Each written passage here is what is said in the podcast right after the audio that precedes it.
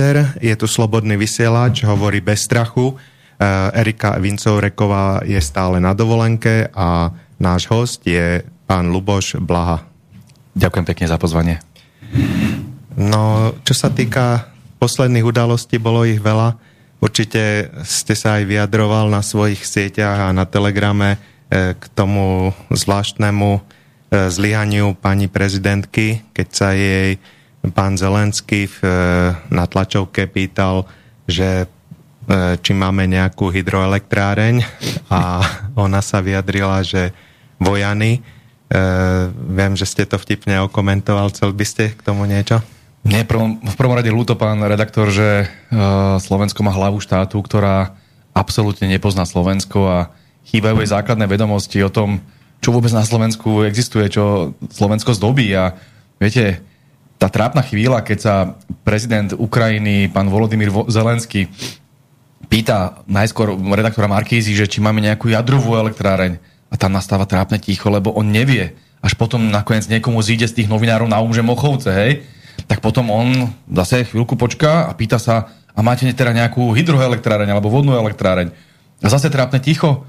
A potom po chvíľke sa pani Čaputová zobudí a povie vojany, čo je tepelná elektráreň. Čiže tam, to, je, to sú také neuveriteľné veci, že takto uh, hlúpo sa pomýliť, viete, ja nechcem byť ško- škodoradostný, ale keby sa takéto niečo stalo bývalému prezidentovi Ivanovi Gašparovičovi. Pamätáte si, ako to bolo, keď sa pánovi prezidentovi občas podaril nejaký brept. Hej, národy zamenil za nádory. No okamžite tu bolo 3 týždne, najväčšie sa tu chytanie za brucha, liberálne kaviarne skákali od radosti a uh, viete, len potom asi by mal byť ten istý meter aj na pani Čaputovú.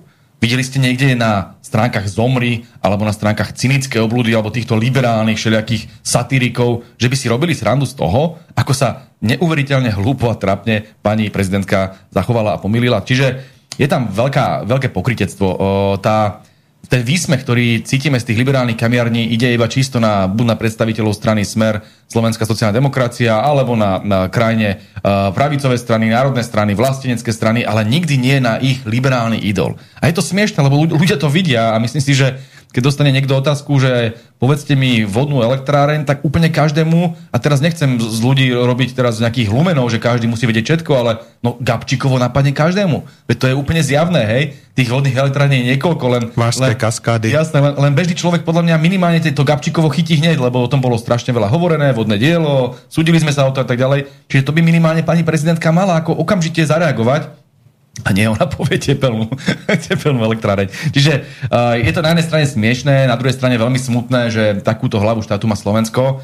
A tá nepripravenosť sa žiaľ potom odzrkadluje aj v iných veciach, keď ona ide na summit a o tom sa asi budeme rozprávať kde netuší, netuší absolútne nič o slovenských národných záujmoch, s ňou tam potom cvičia, ona vôbec nič nevybaví. Budeme sa asi rozprávať o tom, že Slovensko je absolútne obnažené z hľadiska vzdušnej obrany a ona nebola schopná nič vybaviť. Ale prečo? Lebo ju nikto neberie vážne, pretože človeka bez absolútne žiadnych vedomostí, bez absolútne žiadnej intelektuálnej hĺbky nikto brať vážne nemôže. Ono to celé vyzeralo, ako keby pán Zelenský ju na schvál chcel strápniť, lebo predtým už niekoľko hodín spolu boli, takže si mohli dohovoriť tie témy, čo tam budú hovoriť. Ale e, hoci e, naše médiá sa tomu nevenovali, tomuto pochybeniu, tak alternatíva si to vynahradila, je kopu vtipov o Miss Vojany a podobne.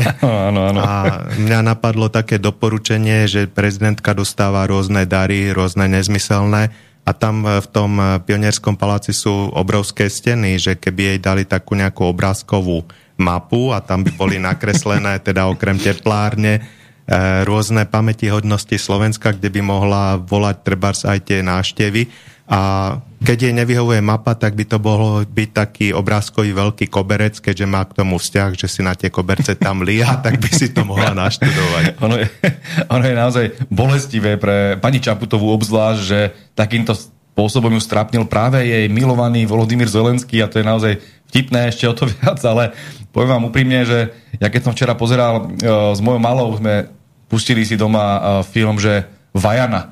Tak som si hneď spomenul našu pani prezidentku, naša pani Vajana, lebo to bol ešte krásny moment tej tlačovej konferencie, keď ešte nakoniec uh, ten Zelenský potom, čo dostal teda radu, že máme hydroelektrárne Vojany, tak to zopakoval správne Vojany, ale tá prekladateľka, ktorá to hovorila tej teatrojke, povedala Vajany. to, bolo, to bolo taký, tak, taká show absolútnej nepripravenosti, ale z každej strany osobitne by som zdôraznil aj tých novinárov, veď nie je možné, aby takto v podstate sa strapnili pred celým Slovenskom a ďalej sa hrajú, že oni sú tu tie morálne a intelektuálne autority, ktoré budú rozdávať rozumiu celému Slovensku. Takže určite to bolo veľmi veľký, veľmi, veľmi veľký trapas a ja osobne uh, som zachytil aj celkom humorné uh, anekdoty, respektíve uh, poznámky na alternatívnych sieťach o tom, že ako je možné, že pani prezidentka Čaputová nezobrala Volodymyra Zolenského do teplárne? Alebo ako, do Vojan. Ako je možno mohla ukázať Vojany aj tepláreň, ale že každú návštevu veríme do teplárne, veď to je prepsa najväčšia kultúrna pamiatka, už sme to zvykli na to u pani prezidentky a teraz Volodymyr Zelenský musel preplakať celé noci, že v teplárne nebol, čo si teraz počne. Čiže naozaj uh, už je to násmiech. Už je to násmiech, čo stará uh, táto slovenská reprezentácia liberálneho razenia a možno je to jeden z dôvodov, pre ktorý by ľudia mali veľmi tuho premýšľať, koho budú voliť uh, či už v septembri v parlamentných voľbách alebo budúci rok v prezidentských voľbách, lebo teraz bez ohľadu na to, aké má kto politické presvedčenie, aj to môže byť múdry človek alebo hlúpy človek, pripravený človek alebo nepripravený človek. A ja keď sa pozerám na mm, kádre progresívneho Slovenska a pani Čaputová je jeden z nich, tak, jedna z nich, tak uh, som z toho ako úplne zho- zhrozený. Veď uh, videli sme tu uh, veľkého odborníka na dopravu uh, z progresívneho Slovenska, ktorý nevie rozoznať šancovú od Špitalskej. On sa tam, možno ste to video videli, ano. sa tam zamýšľal nad tým, že ktorá ulica je vlastne tá šancová, on tam splietal niečo o električkách a podobne. On netušil ako hlavný odborník pre dopravu v meste Bratislava, kde je jedna z najdôležitejších dopravných tepien. Potom ste mali pána Spišiaka, ktorý je bývalý poradca myslím, že Mikulca alebo jedného z týchto uh, ministrov v minulosti Lipšicov človek a tak ďalej. bol policajný prezident. Tiež bol policajný prezident a tento pán sa preslavil nedávno výrokom, že on by zrušil všetky drogy, všetky dokonca tvrdé drogy, vrátane heroínu a kokainu. Ako postihovať ich. Lebo no. oni nechce zrušiť akože trestanie za, za, no, za tieto drogy, pretože o, tým pádom vlastne by nebol dôvod, aby to tí ľudia pašovali, lebo keby to bolo legálne, keby boli všetky drogy legálne, tak by sme problém vyriešili. Toto hovorí Spíšiak. On si vôbec neuvedomuje, koľko rozvrat rozvratených rodín, koľko mŕtvych ľudí, koľko zničených životov majú na svedomí heroín a tieto najtvrdšie drogy a on to úplne na plné ústa povedal. Toto je odborník progresívneho Slovenska a môžeme pokračovať. Veď uh, teraz naposledy, myslím, pán Hillebrand, či ako sa volá, uh, to je odborník progresívneho Slovenska na sociálnu oblasť, tvrdí celému Slovensku, dôchodcom, že majú nadpriemerné dôchodky. Hej, že oni by mali dôchodky. znižovať dôchodky. Alebo teraz sme počuli, a včera bola o tom tlačová konferencia Smeru Slovenskej sociálnej demokracie, že expert uh, ekonomiky uh, v rámci progresívneho Slovenska, pán Kíš, spolu s ďalšími uh, predstaviteľmi teraz úradníckej vlády, vytvorili ako konsolidačný návrh, kde chcú zobrať ľuďom 13. dôchodok, chcú ľuďom zobrať príplatky za robotu cez víkend, chcú ľuďom zobrať e, príplatky pri narodení e, dieťaťa a podobne. Čiže zrušiť kompletne všetky výdobytky, ktoré sa nám podarilo e, v sociálnej oblasti dostať na Slovensko, len preto, aby potom mohli narvať ďalšie 100 milióny na zbrone, zbrojarské systémy a túto vzdušnú obranu, ktorú odozdali na Ukrajinu. Toto je prosím pekne, taký diletantizmus a taký sociálny ne, cynizmus zo strany progresívneho Slovenska, že veľmi silne varujem ľudí, aby sa náhodou táto strana nedostala k moci po voľbách v, v septembri tohto roku. Keď už sme pri pánom Zelenskom, o ňom je teraz veľa vtipov na alternatíve, ako sa cítil na samite NATO vo Vilnuse. E, napríklad jeden z nich je, že mu pán e, prezident NATO e, Stoltenberg podáva mobil a hovorí mu, že aby ho odfotil spolu, lebo stále bol tak nejako na tých fotografiách mimo a nikto sa tam s ním nechcel baviť a mal také kyslé tváre rôzne. No, ono to aj dosvedčuje tú atmosféru to, ako dopadol ten summit vo Vilniuse pre uh, Ukrajinu a pre Zelenského. To bolo to je taký neuveriteľný preples, ktorý dostal uh, Zelenský, ktorý si myslel, že dostane pozvánku do NATO, už sa ako velice tešil a podobne. No, on došiel potom na ten summit a pochopiteľne e, ani Američania, ani ďalšie štáty nemajú záujem na jadrovej vojne s Ruskou federáciou. To je úplne zjavné. A preto práve aj tie postoje pani prezidentky Čaputovej a celého toho liberálneho tábora, ktoré tu hovorili o tom, že treba prijať Ukrajinu čo najskôr do NATO a podobne, sú neuveriteľne e, nerozvážne a nezodpovedné a zase sa ukazuje ten intelektuálny deficit. Ako je možné, že uh, rozumejú dokonca tie západné mocnosti, ktoré patria medzi tie najagresívnejšie a najrusofobnejšie tomu, že jednoducho pokiaľ by Ukrajina vstúpila do NATO, tak by to znamenalo tretiu svetovú vojnu, lebo je to úplne očividné ohrozenie národných záujmov, bezpečnostných záujmov Ruskej federácie do tej miery, že by tu bol okamžite konflikt. Ako tomu to môže nerozumieť? A teraz sa nebavím o tom, že Ukrajinci si to želajú. Fajn, však eh, mnohé krajiny si šeli, čo želajú. A my sme si svojho času želali ísť do Európskej únie alebo ísť do NATO, povedzme, aj keď neviem, či si to želali slovenskí občania, ale elity áno.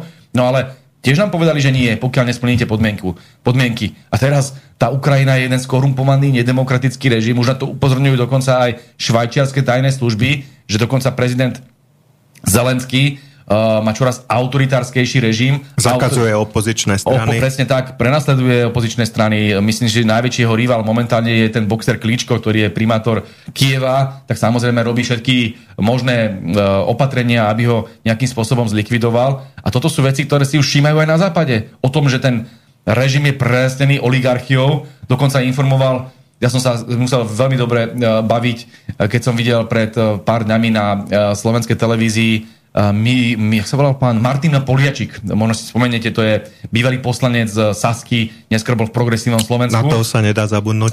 A tento pán je dneska nejaký zástupca uh, Globseku, alebo zástupca uh, vedúceho oddelenia v Kieve uh, tejto mimovládky Globsek.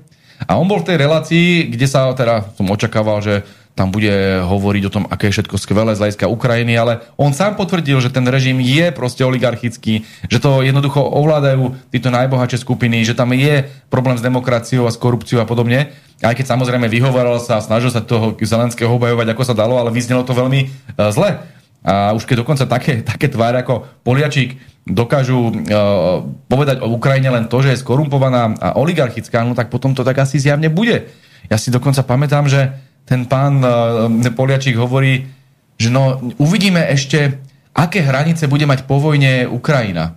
Toto povie Poliačík. Počúvame tu už uh, rok a pol, že nemôžeme dopustiť, aby Ukrajina prišla čo je o jeden kameň, ona si všetko vráti späť, teraz budú mať profe, protiofenzívu, ešte aj Krím si zoberú späť, celý Donbass si zoberú späť.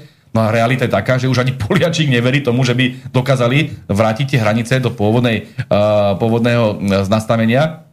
Iba lebo, naše médiá už tomu veria. Lebo, a presne, a toto, to, keď si pozrieme aj západné médiá, zahraničné médiá, už všetci hovoria, že tá protiofenzíva je čisté fiasko. Ináč e, generál Pavel e, v Litve akože mal rozhovor v angličtine pre zahraničné médiá a ma šokovalo, že naše médiá to neuverejnili. Na schvál som si to ešte pozeral, iba CNN Prima Česká mala z toho úryvok a on ešte týždeň dopredu hovoril, aké, ako vy, Ukrajina vyhráva, ale to v Čechách pre české médiá tam natvrdo povedal, že e, ofenzíva proti ofenzíva ukrajinská sa nevydarila a že Ukrajina, keď do konca roka nejako nebude, ne, niečo sa nestane, tak musí začať mierové rokovania. Ale no. on síce je známy tým prevracaním kabátov, ale toto naozaj ma veľmi prekvapilo a ďalšia vec, čo ma prekvapila, že naše médiá jeho vyhlásenie zamlčali. Toto je to naozaj trápne, že tie slovenské médiá sú už tak zarité do tej americkej propagandy, do tej protiruskej propagandy. Vždy sme pápežskejšie ako že pápež. Už, presne, no. že už ani m, také striezvejšie vyjadrenia politikov, a Pavel teda rozhodne nepatrí medzi ľavičiarov alebo medzi teda zastancov Ruska, ale jednoducho už aj on si uvedomuje, lebo má teraz asi nejaké vojenské vzdelanie, že jednoducho nie je možné iba hádzať do čiernej diery uh, Ukrajiny uh, peniaze na zbranie a hádzať tam všetky možné zbrojárske systémy, keď vidia, že to nikam nevedie. On dokonca spomínal, že zásoby západu sú vyčerpané a bez protizdušnej obrany a leteckých sil Ukrajina nemá šancu. Tak. Čiže sme v situácii, o ktorej my hovoríme už niekoľko mesiacov. Však uh, veľmi dobre viete, že strana Smer uh, silne apeluje na všetkých, aby sme už začali s mo- uh, mierovými rokovaniami. A dôvod je jasný úplne zbytočne bude teraz ďalší rok, dva, tri umierať 100 tisíce ľudí na Ukrajine a Ukrajina krváca. Veď toto je pre Boha hlavný dôvod, že aby sme zastavili e, boje, lebo ľudia umierajú, nevinní ľudia a nemusia umierať. Veľmi tu, mi tu, tu situácia na Ukrajine pripomína Verdun v roku 1915, 16, kedy v prvej svetovej vojne takisto dve armády sa stretli ani jedna, ani druhá sa nedokázala dostať na, uh, na územie protivníka možno o 20 metrov, boli tam zaseknutí, ale dva roky či rok tam umierali ľudia, to, boli, to bol mlinček na meso a teraz toto chceme mať na Ukrajine, keď si môžu sadnúť a môžu rokovať o miery. Samozrejme, že logicky sa každý pýta, no dobre, ale čo potom, tá Ukrajina príde o nejaké územie? No logicky príde o nejaké územie. Ale už prišla. Však už prišla a de facto pokiaľ sa aj zjavne nedarí vojensky a bolo úplne zjavné, že tí Rusi sú dobre obrnení, že to nepustia, tak nebudeme predsa nechávať umierať desiatky tisíc ľudí len preto, aby mali na západe z toho dobrý pocit, aby mohli zbrojáky, bo, zbrojovky bohatnúť americké, aby teraz Zelenský mohol mať pekné fotečky. To je pre Boha takým takým uh, až hulváckým spôsobom zaobchádzanie s ľudskými životmi a vôbec uh, s témou mieru a vojny, že Strana Smer s týmto nechce mať nič spoločné, čiže opakujeme, žiadne zbranie na Ukrajinu nebudeme posielať, opakujeme, že budeme podporovať všetky mierové iniciatívy, vrátane čínskeho plánu, vrátane brazilského plánu a tak ďalej. Ja som tiež pozeral toho Poliačika, ktorý hovorí, no a potom, keď už teda príde tá mierová časť, teda budeme sa snažiť o mier, tak samozrejme určite budú veľmi rešpektovaní partneri ako Čínska ľudová republika. On spomenul Čínu ako rešpektovaného partnera. Je šok. To, to sú neuveriteľné veci, aké, aké obraty prichádzajú po tom samite. ja, ešte lepší ako Poliačik bol dokonca Káčer, uh, tiež v STVčke, kde komentoval spolu s Valáškom a uh, poslancom hlasu Kmecom uh, tento summit. A tam sa ich teda moderátor pýta, že no tak ten Zelenský hovorí, že tie výsledky samitu sú absurdné, tam tweetoval, že to je hrozné poníženie Ukrajiny, že ich nepozvala, nepozvali do NATO.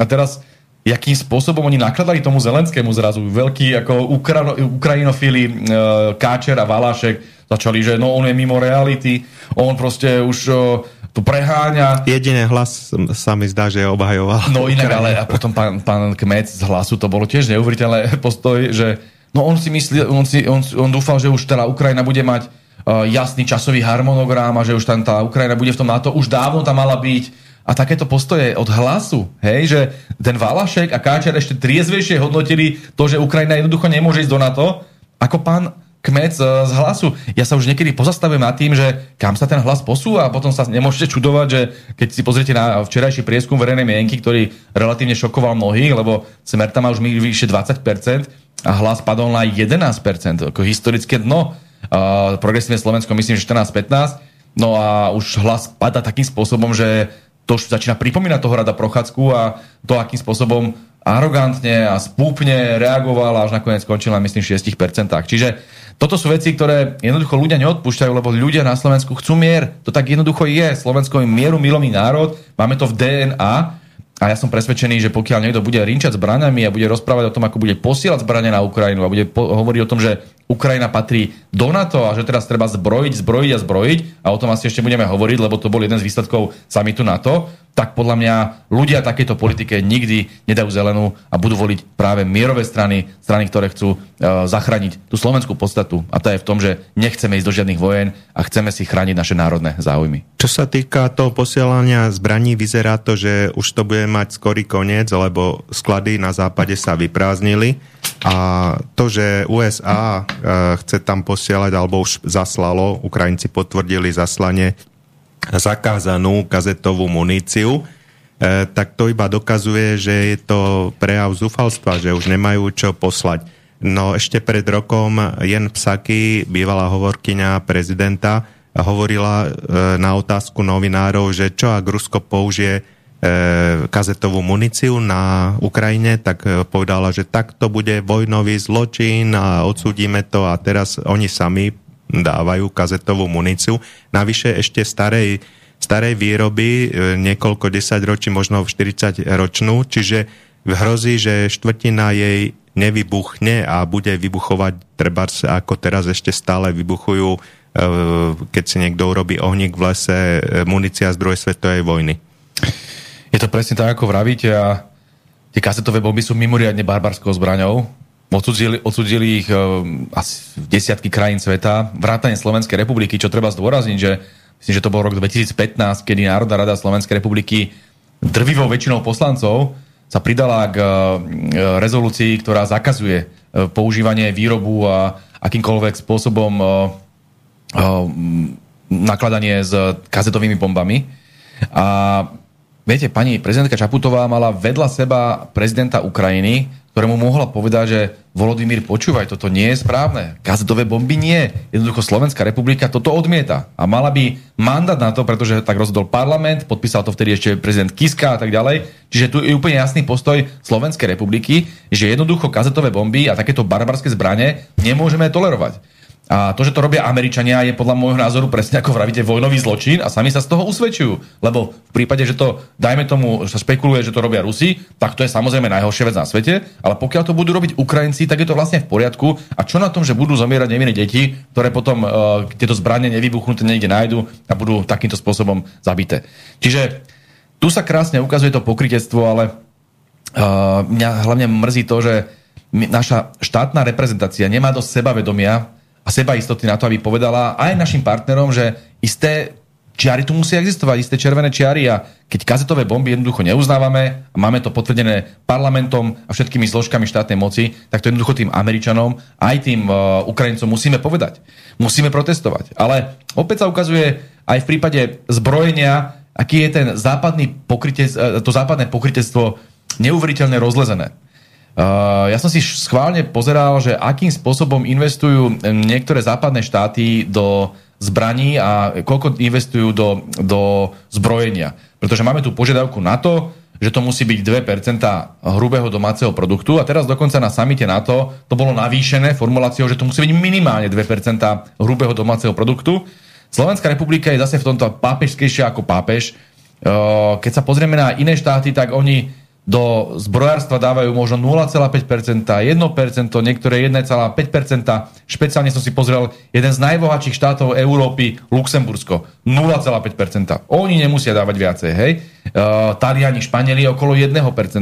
Potom tam máte uh, Čechov, máte tam Nórov, veľmi bohatý národ, okolo 1,5%. Ale my tam musíme mať 2% a my patríme medzi tých najviac zbrojárskych, potom tam máte samozrejme Poliakov, Britov a Pobaltianov, ktorí do toho investujú ešte ďaleko viacej a tiež Grékov, ktorí kvôli tureckým, sporom s Tureckom e, dlhodobo majú, myslím, na 4% HDP. Ale vo všeobecnosti platí, že Slovensko patrí na popredné priečky a ďaleko bohatšie národy, ako sú Nemci, Francúzi, Luxemburčania, Španieli, Taliani a tak ďalej, dávajú dramaticky menej v pomere k svojmu HDP. A ja sa teraz pýtam, prečo sme takýmto spôsobom až hlúpi, prečo takýmto spôsobom rozdávame peniaze na zbranie, keď môžeme tie isté miliardy dať radšej na nemocnice, na školy, na zdražovanie, na dôchodky, na všetky tie problémy, sociálne problémy, ktoré dneska trápia ľudí. Peniaze na to sú, ale nie. My najskôr všetky naše zbranie, celú našu armádu pošleme na Ukrajinu, vrátane protizdušných systémov, vrátane našich stíhačiek a tak ďalej.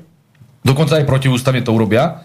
A potom potrebujú nakupovať z hodou okolností od Spojených štátov amerických, ktorí si z toho robia brutálny biznis a budeme nakupovať teraz uh, zbrojárske systémy za tie 100 milióny až miliardy eur len preto, uh, lebo sme všetko museli poslať na Ukrajinu. A len preto, že musíme dodržiavať tie záväzky, ktoré nikto iný nedodržuje takýmto, uh, až by som povedal, uh, nedôstojným spôsobom. Takže zase sa ukazuje to pokrytiestvo západu, ktorý na jednej strane kričia od rána do večera, aký je zlý Putin, aké je zlé Rusko a tak ďalej, ale keď má dojsť na to, aby naplňali nejaké svoje konkrétne záväzky, tak tam sú samozrejme oveľa tichší. Ale my na Slovensku musíme byť v prvej lajne. Musíme najviac kričať, musíme najviac brojiť, musíme najviac posielať a musíme robiť zo seba najväčší terč prípade, že by tá konfrontácia s Ruskou federáciou uh, prerastla do nejakej uh, dramatickejšej vojny. A v tomto prípade my hovoríme jednoznačne, my strana Smer, Slovenská sociálna demokracia, uprednostňujeme jedlo, chlieb, životné potreby, sociálny štát pred zbrojárskymi výdavkami, čiže hovorí sa jedlo na miesto zbraní a nikdy nebudeme rvať navyše peniaze, ktoré sú nie potrebné. Zoberte si, čo spravili, čo napáchal ten Naď aj s Čaputovou ohľadom toho o, systému S-300. On tu mohol normálne ďalej fungovať, ďalej chrániť slovenské územie. A oni ho dobrý systém, kvalitný systém poslali na Ukrajinu, ešte o tom klamal nať, že to neposielal. Aha, obrovské množstvo raket k nemu. A tvárili sa, že no dobre, ale však uh, naši spojenci z NATO nám predsa dajú oveľa lepšie patrioty a budú tu a tak ďalej. No patrioty sú už preč. Hej. Patrioty sú už preč. Zostal aj ten talianský systém. aj nemecké. Zostal tu talianský systém, ktorý není zďaleka taký kvalitný, tým pádom nevie chrániť naše, naše uh, územie.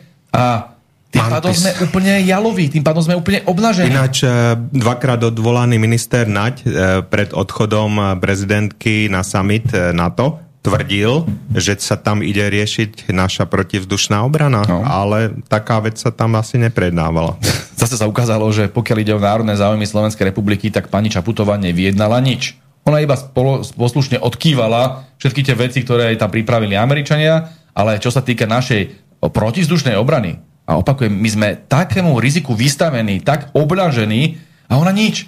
A je to jedna bohapustá lož od Nadia aj Čaputovej, keď tu tvrdili, že všetko je vyriešené, že tu vlastne spojenci nám vždy pomôžu. No nepomôžu. Keď si nepomôžeš sám, nepomôže ti nikto. To jednoducho tak funguje. A keď tu došiel vtedy ten minister obrany Lloyd Austin zo Spojených štátov amerických, čo ho tu vtedy ovieval nať, tá slavná tlačovka. Zam, zamilované pohľady. Zamilované pohľady, to bolo love of my love, life. To bolo tak uh, trapné, že on tam proste skákal, ako ten Lloyd Austin pískal Austin si vypýtal S-300 pre Ukrajinu, Naď zavrtel chvostíkom a okamžite doručil ako správny mopslík. A teraz tento človek potom klamal celému národu, že nie, S-300 nepôjdu na Ukrajinu. A keď už nakoniec aj tak sa ukázalo, že išli, tak povedal, ale to nie je problém, lebo to budú patrioty. Klamal sa ukázalo, že klamal. A keď sme hovorili o tom, že to je sabotáž, že to je vlasti zrada a tak ďalej, tak on má ešte toľko drzosti, že to ešte dal na súd. On tento človek mňa žaluje za to, že reálne oslabil obrany schopnosť Slovenskej republiky a odozdal funkčný systém niekam, kde to jednoducho uh, Slovensko nejak nechráni. A toto sú veci, ktoré sa dajú politicky jedno, jednoznačne označiť za či už vlasti zradu alebo sabotáž, a on sa ešte takto sa snaží takýmto spôsobom uh, agresívne brániť. Čiže ja som presvedčený, že uh, to, akým spôsobom sa zachovala pani prezidentka Čaputová a minister obrany Naď, budú ešte musieť orgány činné v trestnom konaní uh, preveriť a vyšetrovať, lebo tuto je veľké podozrenie z toho, že bola spáchaná vlasti zrada, respektíve sabotáž. Dúfajme, že sa to niekedy vyšetrí. Tam bolo ešte pikantné to, že v tom čase mala Ukrajina ešte vyše 100 vlastných e, systémov uh, S-300 protizdušných a my sme im darovali náš jediný, takže to to je na pováženie. Keby, keby Ukrajina nemala ani jeden systém a my jeden sme mali, tak by som to ešte ako tak pochopil, že by sme im ho treba zapožičali a keby sa poškodil, že by nám ho zaplatili, ale miliardovú vec darovať niekomu, čo má toho strašne veľa, to je nezmyselné. My sme argumentovali celý čas, že na jednej strane si musíme v prvom rade chrániť naše národné záujmy, a keď pokiaľ posielame celú našu uh, armádu a celé všetky naše zbranie na Ukrajinu, tak jednoducho sa obnažujeme. To bol až prvý argument. Ale aj ten druhý argument bol veľmi silný. Prečo sme mali my posielať Ukrajine zbranie, ktoré mali potom nejakým spôsobom ohrozovať alebo zabíjať uh, Rusov niekde na Ukrajine? Však toto nie je naša vojna.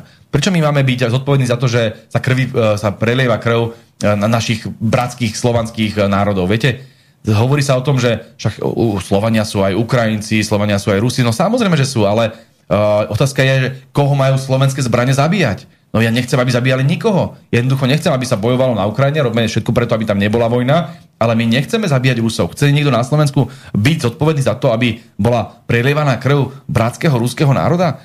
A to isté platí aj o iných. Čiže ja som presvedčený, že my musíme aj tento humanistický argument veľmi silne používať, že my nechceme dávať zbranie aj z tohto dôvodu, nielen preto, že ohrozujú našu národnú bezpečnosť, to, že posielame zbranie preč a nevieme sa ako potom brániť, ale aj kvôli tomu, že sme mieru milový národ, opakujem to, a, a máme tradične dobré vzťahy s ruským národom. To tu na Slovensku jednoducho je a viem, že sú z toho veľmi smutní mnohí predstavitelia liberálnych kaviárne, keď vidíte prieskumy, kde ľudia do veľkej miery majú takú tú solidaritu aj s tými Rusmi a cítia ten slovanský sentiment a uh, to tu, máme od Ľudovita Štúra, možno, že ďaleko ešte aj predtým, že tí jednoducho tí ľudia cítili tú slovanskú vzájomnosť a tie národy, ktoré mali k sebe najbližšie, alebo k Slovákom najbližšie boli uh, Rusia a Srby.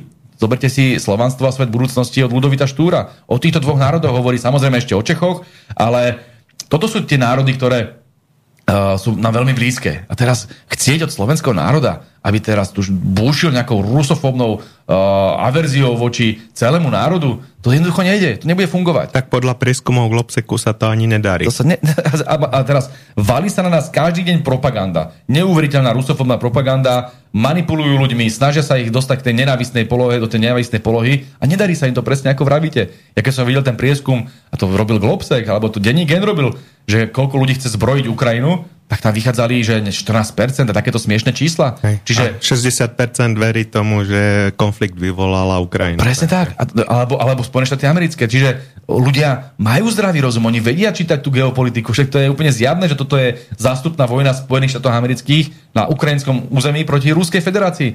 Ináč asi jediní, čo tomu veria sú, alebo údajne tomu veria sú takíto ľudia ako pán Naď, Všimol som si jednu vec, že vy ste vlastne študoval na tej istej univerzite ako on a minule som sa rozprával s jedným prednášajúcim tej univerzity a on dokonca pochválil takých žiakov, ako bol Martin Klus, ale hovoril, že ten Naď bol neuveriteľne hlupý a tomu doporučovali, aby odtiaľ odišiel. Vy ste sa s ním niekedy, alebo s Klusom tam stretol na univerzite Mateja Bela v Banskej Bystrici? Ne, nemal som to šťastie, čiže Áno, počul som, že oni tam študovali, ale... Vy ste potom študovali na Komenského hey, ja som študoval potom na Univerzite Komenského. Ja som študoval na obidvoch eh, naraz, uh, politológiu na uh, UMBčke v Banskej Bystrici filozofiu na... a filozofiu v Bratislave na Gukačke. Uh, a naozaj si nepamätám ani jedného, ani druhého a obávam sa, že by mi asi neostali v pamäti ich takéto nádherné názory. Viete, mňa len mrzí to, že uh, títo ľudia možno častokrát ani nemusia nevyhnutne veriť tým hlúpostiam, ktoré rozprávajú, len im to vyhovuje v ich kariérach. To cítite všade, že dneska pokiaľ ste proamerický, dostatočne nahnevaný na Rusko, dostatočne neoliberálny a milujete kapitalizmus a všetko toto isté, tak vám, vám to prináša benefity vo vlastnej kariére. Že dostanete možno nejakú pozíciu, že budete nejakým spôsobom odmenení. Zoberte si všetky tie mimovládky, ktoré fungujú na Slovensku, tieto politické mimovládky, pochopiteľne. To znamená Via Juris, Globsec, a dalo by sa pokonať, zastavme korupciu a podobne oni si urobili biznis z toho, že nenávidia smer, nenávidia uh, Rusko, nenávidia všetko, čo je ako tak východné a že pochlebujú všetkým týmto západným vojnám a západným uh, doktrinám, ktoré prinášajú nerovnosť a chudobu v celom svete.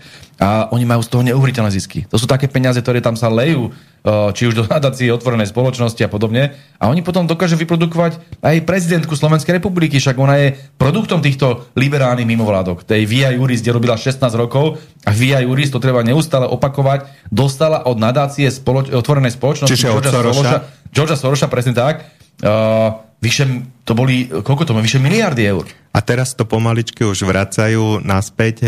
Čiže vyše milióna. Vláda pre pani prezidentky, pána Oroša vlastne darovala pánovi Sorošovi 21 milióna, 21,7 milióna. Toto sú neuveriteľné veci a ja sa zamýšľam nad tým, že čo toto je za strašný biznis, keď tu ľudia na Slovensku nemajú čo do úst? Keď tí ľudia na Slovensku majú veľmi nízke mzdy, bol tu uh, tento rok najvyšší pokles miest v slovenskej histórii kvôli zdražovaniu, kvôli inflácii. A v tejto chvíli počúvame potom o tom, že nadácia otvorenej spoločnosti Georgia Sorosa dostane 20 miliónov na to, aby rozdávala tieto peniaze mimovládkam, ktoré sa vraj starali o, o utečencov. Veď to sú také nezmysly. To je úplne zjavné, že to dostávajú preto, aby mohli robiť túto svoju ideologickú činnosť, aby mohli útočiť na stranu Smer, útočiť na všetky národné síly len preto, aby mohli vo voľbách vyhrať zase liberáli. A toto jednoducho musíme na toto upozorňovať a môže sa pani prezidentka hnevať, koľko chce, je faktom, že dostávala peniaze od nadácie otvorenej spoločnosti cez nadáciu Via Juris. Je to faktom.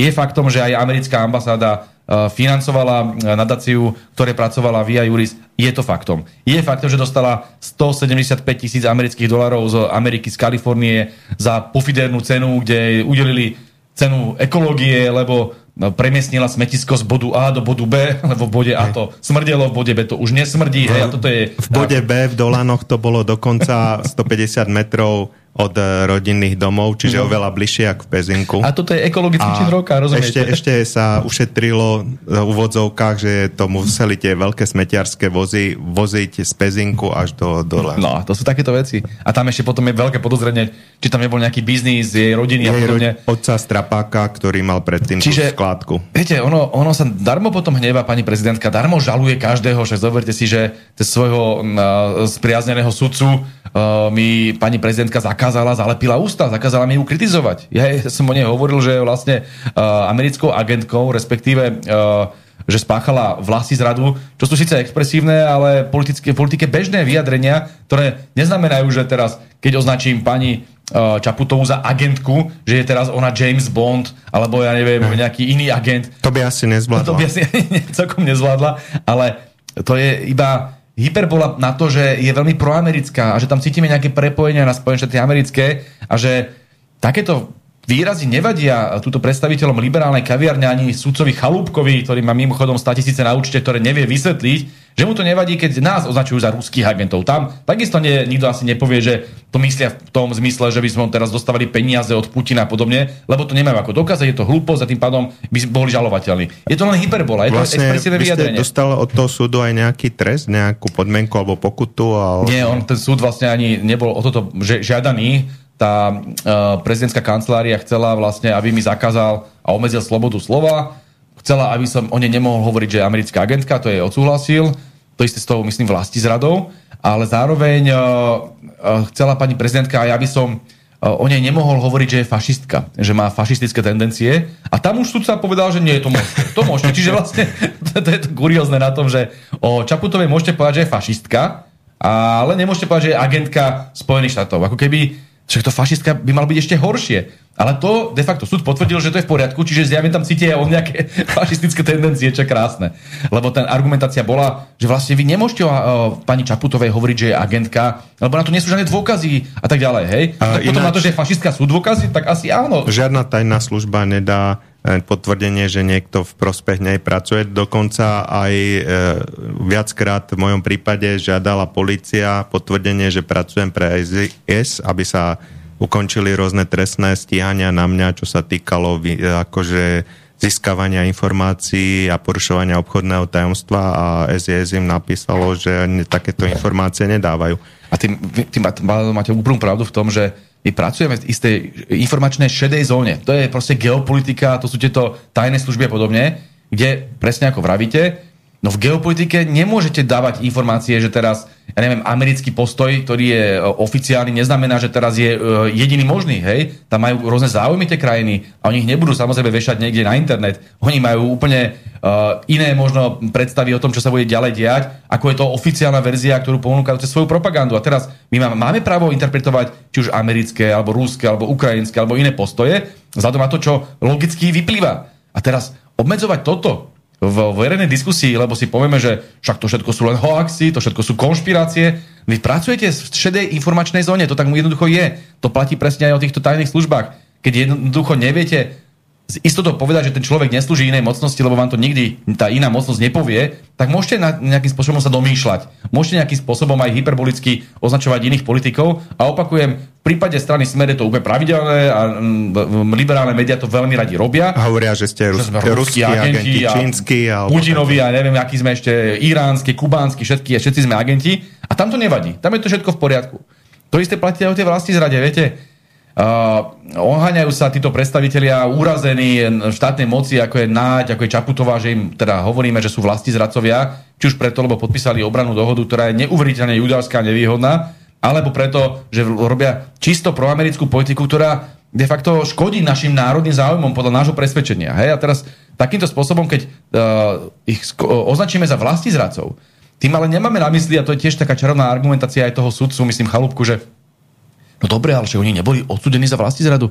No dobre, a kto bol odsudený za vlastní zradu? To slovo by bolo prakticky uh, nepoužívateľné, keby sme ho používali. Zatiaľ ešte nikto nebol odsudený. A bol napríklad Vasil Bilak odsudený za vlastní zradu? Nikto nebol. Nikto nebol. No a ako je možné potom, že pravidelne, paragraf, ale... no, pravidelne počúvam a čítam v liberálnych médiách, že Bilak bol vlastní zradca, lebo sem zavolal uh, sovietské armády. No dobre, ale keď nebol odsudený a platí argument pána sudcu Chalúbku, že iba ak si odsudený, tak môžeš niekoho označiť za vlastní zradcu, tak nemôže ho niekto označiť. Aby mal vyhrať teraz strašné 100 milióny na, na, na liberálnych médiách, že ho ohovárajú, ak by ešte žil. Čiže to sú tie veci, ktoré nemôžete na jedných aplikovať jedno a na druhých druhé. Tak buď potom vlastní zradu chápeme ako politický pojem, že sa tým označuje hyperbolicky a expresívne každý, kto mm, nedostatočne ochraňuje národné záujmy daného štátu, vtedy to viete použiť, alebo to použijeme iba v tomto úzučkom význame, ale potom nech to nepoužívajú ani oni a nech sa to slovo úplne vybažuje zo slovníka slovenského jazyka. Veď to je úplne absurdné. Minule som sa vás pýtal, že či by nebolo možné odvolať eh, pani prezidentku za jej postoje e,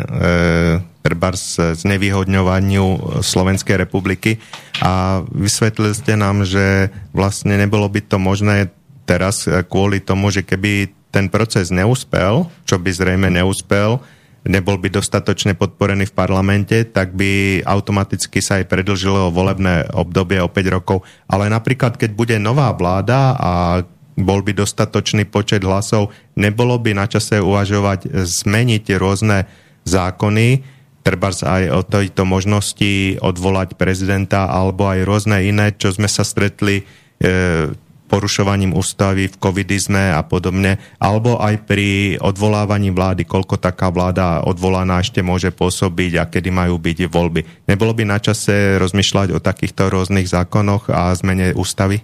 Máte úplnú pravdu, pán redaktor. Za tieto tri roky sa udiali také temné a strašné veci v Slovenskej republike, či už spomínate covidovú éru, či už spomenieme, uh, ako sa zbavili Milana Lučanského, keď spomenieme to, akým spôsobom tu šírili uh, rusofóbiu a dokonca vypínali alternatívne weby a médiá. Čiže taký tlak na opozíciu kriminalizovali Roberta Fica. Pána Gašpara tu sme mali tiež rozprával neuveriteľné zážitky z ročnej väzby. To sa nikdy nedialo takéto niečo, že, že no, dialo sa to možno v 50 rokoch, dialo sa to možno v 30 rokoch, ale určite nie v krajine, ktorá sa hlási k slobode a demokracii. Toto tu robili uh, vládne elity na čele s Matovičom, Hegerom, Čaputovou a týmito ľuďmi No a my sa musíme pýtať, že toto zneužívanie moci, štátnej moci na prenasledovanie opozície a na de facto linčovanie nielen politicky angažovaných, ale bežných ľudí, ktorí mali len iný názor, povedzme na očkovanie, alebo iný názor na pandémiu, alebo iný názor na konflikt na Ukrajine, to dosiahlo taký, také neuveriteľné rozmery, že my sa musíme dramaticky viac zamerať teraz na to, aby sme viac chránili slobodu a ľudské práva ľudí, aby sme viac chránili demokratický systém pred týmito prešlapmi, ktoré sa tu diali, že sa vám jednoducho odvolá 15. decembra vláda a my ešte dneska nemáme novú vládu, my ešte dneska nemáme voľby, budú v septembri, to je skoro o rok neskôr. A to sa tvária, že sú demokrati, to sa tvária, že vláda, ktorá tu nemá mandát, nemá legitimitu, ktorá tu de facto tým pádom rok nevládla, nejako nepomáhala ľuďom, lebo vlastne nemala ako. Dokonca ešte aj porušila ústavu, keď posielala stíhačky na Ukrajinu, tak táto vláda tu dneska ďalej funguje, veď, respektíve jej rôzne ob, obdoby, lebo povedzme si na rovinu, že od toho 15. decembra, kedy padla vláda Eduarda Hegera, je hlavným politickým lídrom a zodpovedným za všetky tieto temnoty Zuzana Čaputová. Jednoducho, či už tam tolerovala Hegerovú vládu úradnícku, alebo tam potom uh, dala túto svoju odorovú, tak je to stále Čaputová, ktorá má, ako sa hovorí, kľúče od miešačky. A ona je tá, ktorá rozhoduje o všetkom. A predpokladáme teda, že s veľkou a výdatnou pomocou ambasády Spojených štátov amerických, ale nemôžem to takýmto spôsobom komentovať, lebo by náhodou zase ma niekde žalovali. Viete, toto sú veci, ktoré sa nedejú v žiadnej demokracii. Teraz si pozrite, čo bolo v Španielsku. Predčasné voľby idú, e, padla vláda, idú do dvoch mesiacov. V Taliansku boli do mesiaca a pol. V Bulharsku tiež. V Bulharsku, Grécku boli teraz dokonca dvakrát za sebou, lebo nestačilo e, to víťazstvo v prvých, tak išlo hneď druhé. To proste ide na mesačnej báze idú tie voľby. To je úplne normálne, že keď padne vláda, idú predčasné voľby. A tuto v referende v januári vyše milióna ľudí, to bolo 1,3 milióna ľudí. Neuveriteľný počet z hľadiska toho, ako uh, poznáme slovenskú realitu, lebo však povedzme si, to bol vyšší počet ľudí, než dostala pani Čaputová v prezidentských voľbách hlasov. A teraz takýto obrovský počet ľudí povie, že tu chce mať predčasné voľby a chce mať v referende napísané, že, uh, teda v ústave napísané, že je možné z, uh, skrátiť to volebné obdobie aj referendum a oni sa na to úplne vykašľú. Sulík s Matovičom si povedal, že ne ani za svet a vybavené. A budú voľby v oktobri, v septembri teda. Toto sú veci, ktoré ľudia vidia a nemôžu to odpustiť. Jednoducho, ja chápem, že oni potrebovali získať čas. Toto bol pre nich akože kľúčový argument, najskôr na to, aby mohli ďalej prenasledovať opozíciu a pozatvárať Roberta Fica. To sa im zjavne nedarí, ale ešte uvidíme, čo vymyslia. Ale aj na to, aby mohli ďalej slúžiť Amerike, aby ďalej mohli posielať zbranie na Ukrajinu, bolo potrebné poslať stíhačky, tak bolo potrebné mať tam toho Hegera s tým Naďom. Bolo potrebné ísť na summit NATO a zahlasovať za e, zvýšenie výdavkov na zbrojenie, tak bolo treba, aby tu ostávala Čaputová, aby tu nebola nová vláda. Toho sa boja Američania najviac, že tu príde smer a zastaví zbrojenie a bude mať mierovú politiku. Toho sa boja najviac. A, a sebavedomú politiku. A ešte pošle, pošle zahraničných vojakov, čo sú u nás preč. No, no to bude akože, teraz, teraz tí Španieli sem tu majú... Má prísť 600 Povedzte mi, aký to má zmysel, na čo, sem, na, čo sem, na čo sem idú? Ja tomuto naozaj nerozumiem, že tu sa hráme na to, že sme slobodný, suverénny a sebavedomý národ a my tu máme jednoducho okupantov, ako povedzme to na rovinu. A teraz nič zlom proti Španielom, len ako, na čo sem idú? Na čo tu máme tých Američanov na tých základniach, čo vytvorila obrana dohoda? Španielskí vojaci by sa teraz išli Španielsku, lebo som videl e, zábery a videá, ako pol milióna migrantov je nachystaných e, v Líbii a v iných krajinách na prekročenie mora a vylodenie sa v Španielsku, v Taliansku a podobne. Viete, ja si spomeniem, ja vám spomeniem historickú paralelu, ktorá je podľa mňa do očí bijúca keď tu boli sovietské vojska po roku 68, uh, počúvame, že to bolo to najväčšie uh, poníženie, že, nám zobrali vlastne suverenitu, že sme boli okupovaní, hej? Tak ja sa pýtam, kde je ten rozdiel? Uh, ona tu bola sovietská vláda de facto uh, nasadená na to, aby intervenovala do československej politiky. Hej, povedzme to takto. Že nepáčilo sa jej to smerovanie, ktoré prišlo, prišlo s Aleksandrom Dubčekom a chcelo tam mať iný kurz. A teraz si to predstavme na dnešné podmienky. Na to tu chcelo robiť kampaň, aby náhodou nevyhral nepohodlný politik Robert Fico v parlamentných voľbách. Uh, majú tu rôzne ďalšie kampane, snažia sa čo najviac ovplyvniť a možno aj zmanipulovať voľby tak, aby nevyhral Robert Fico. Posielajú sem vojakov. To znamená, že keby náhodou vyhral niekto, kto je veľmi nepohodlný ako politický, tak by tu spustili možno taký, takú, nie kampaň, ale dokonca intervenciu, že by možno zmenili tie nastavenia vládnych síl. Vlastne tí zahraniční vojaci nebudú rozumieť tým protestujúcim ľuďom ani jazykovo, ani čo sa tu deje, budú iba vykonávať rozkazy. To je veľmi nebezpečné, veľmi nebezpečné. Máte vždy, síce môžeme byť nejakých partnerstvách, a napokon aj vtedy, keď sme boli Československo a boli sme partneri so Sovjetským zväzom vo Varšavskej zmluve, tak sa tiež odvolovali na to, že no však Varšavská zmluva rozhodla, že vy ste nebezpeční a tak ďalej. No to isté teraz rozhodne na to, že povedzme Slovensko sa vydalo zlou cestou, je nebezpečné a je to hybridná hrozba, povedia, a sú to všetko ruskí agenti, tak zapojíme našich amerických alebo španielských alebo akýkoľvek vojakov, vojakov NATO. ktorí tu sú ako vojaci NATO a poskytnú nám bratskú pomoc. Ako to už bolo v roku 68, bude bratská pomoc, budeme všetci tlieskať, aké to, toho Fica, toho Blahu a všetkých týchto zlosinov, ktorí slúžia tomu zlému imperiálnemu Rusku.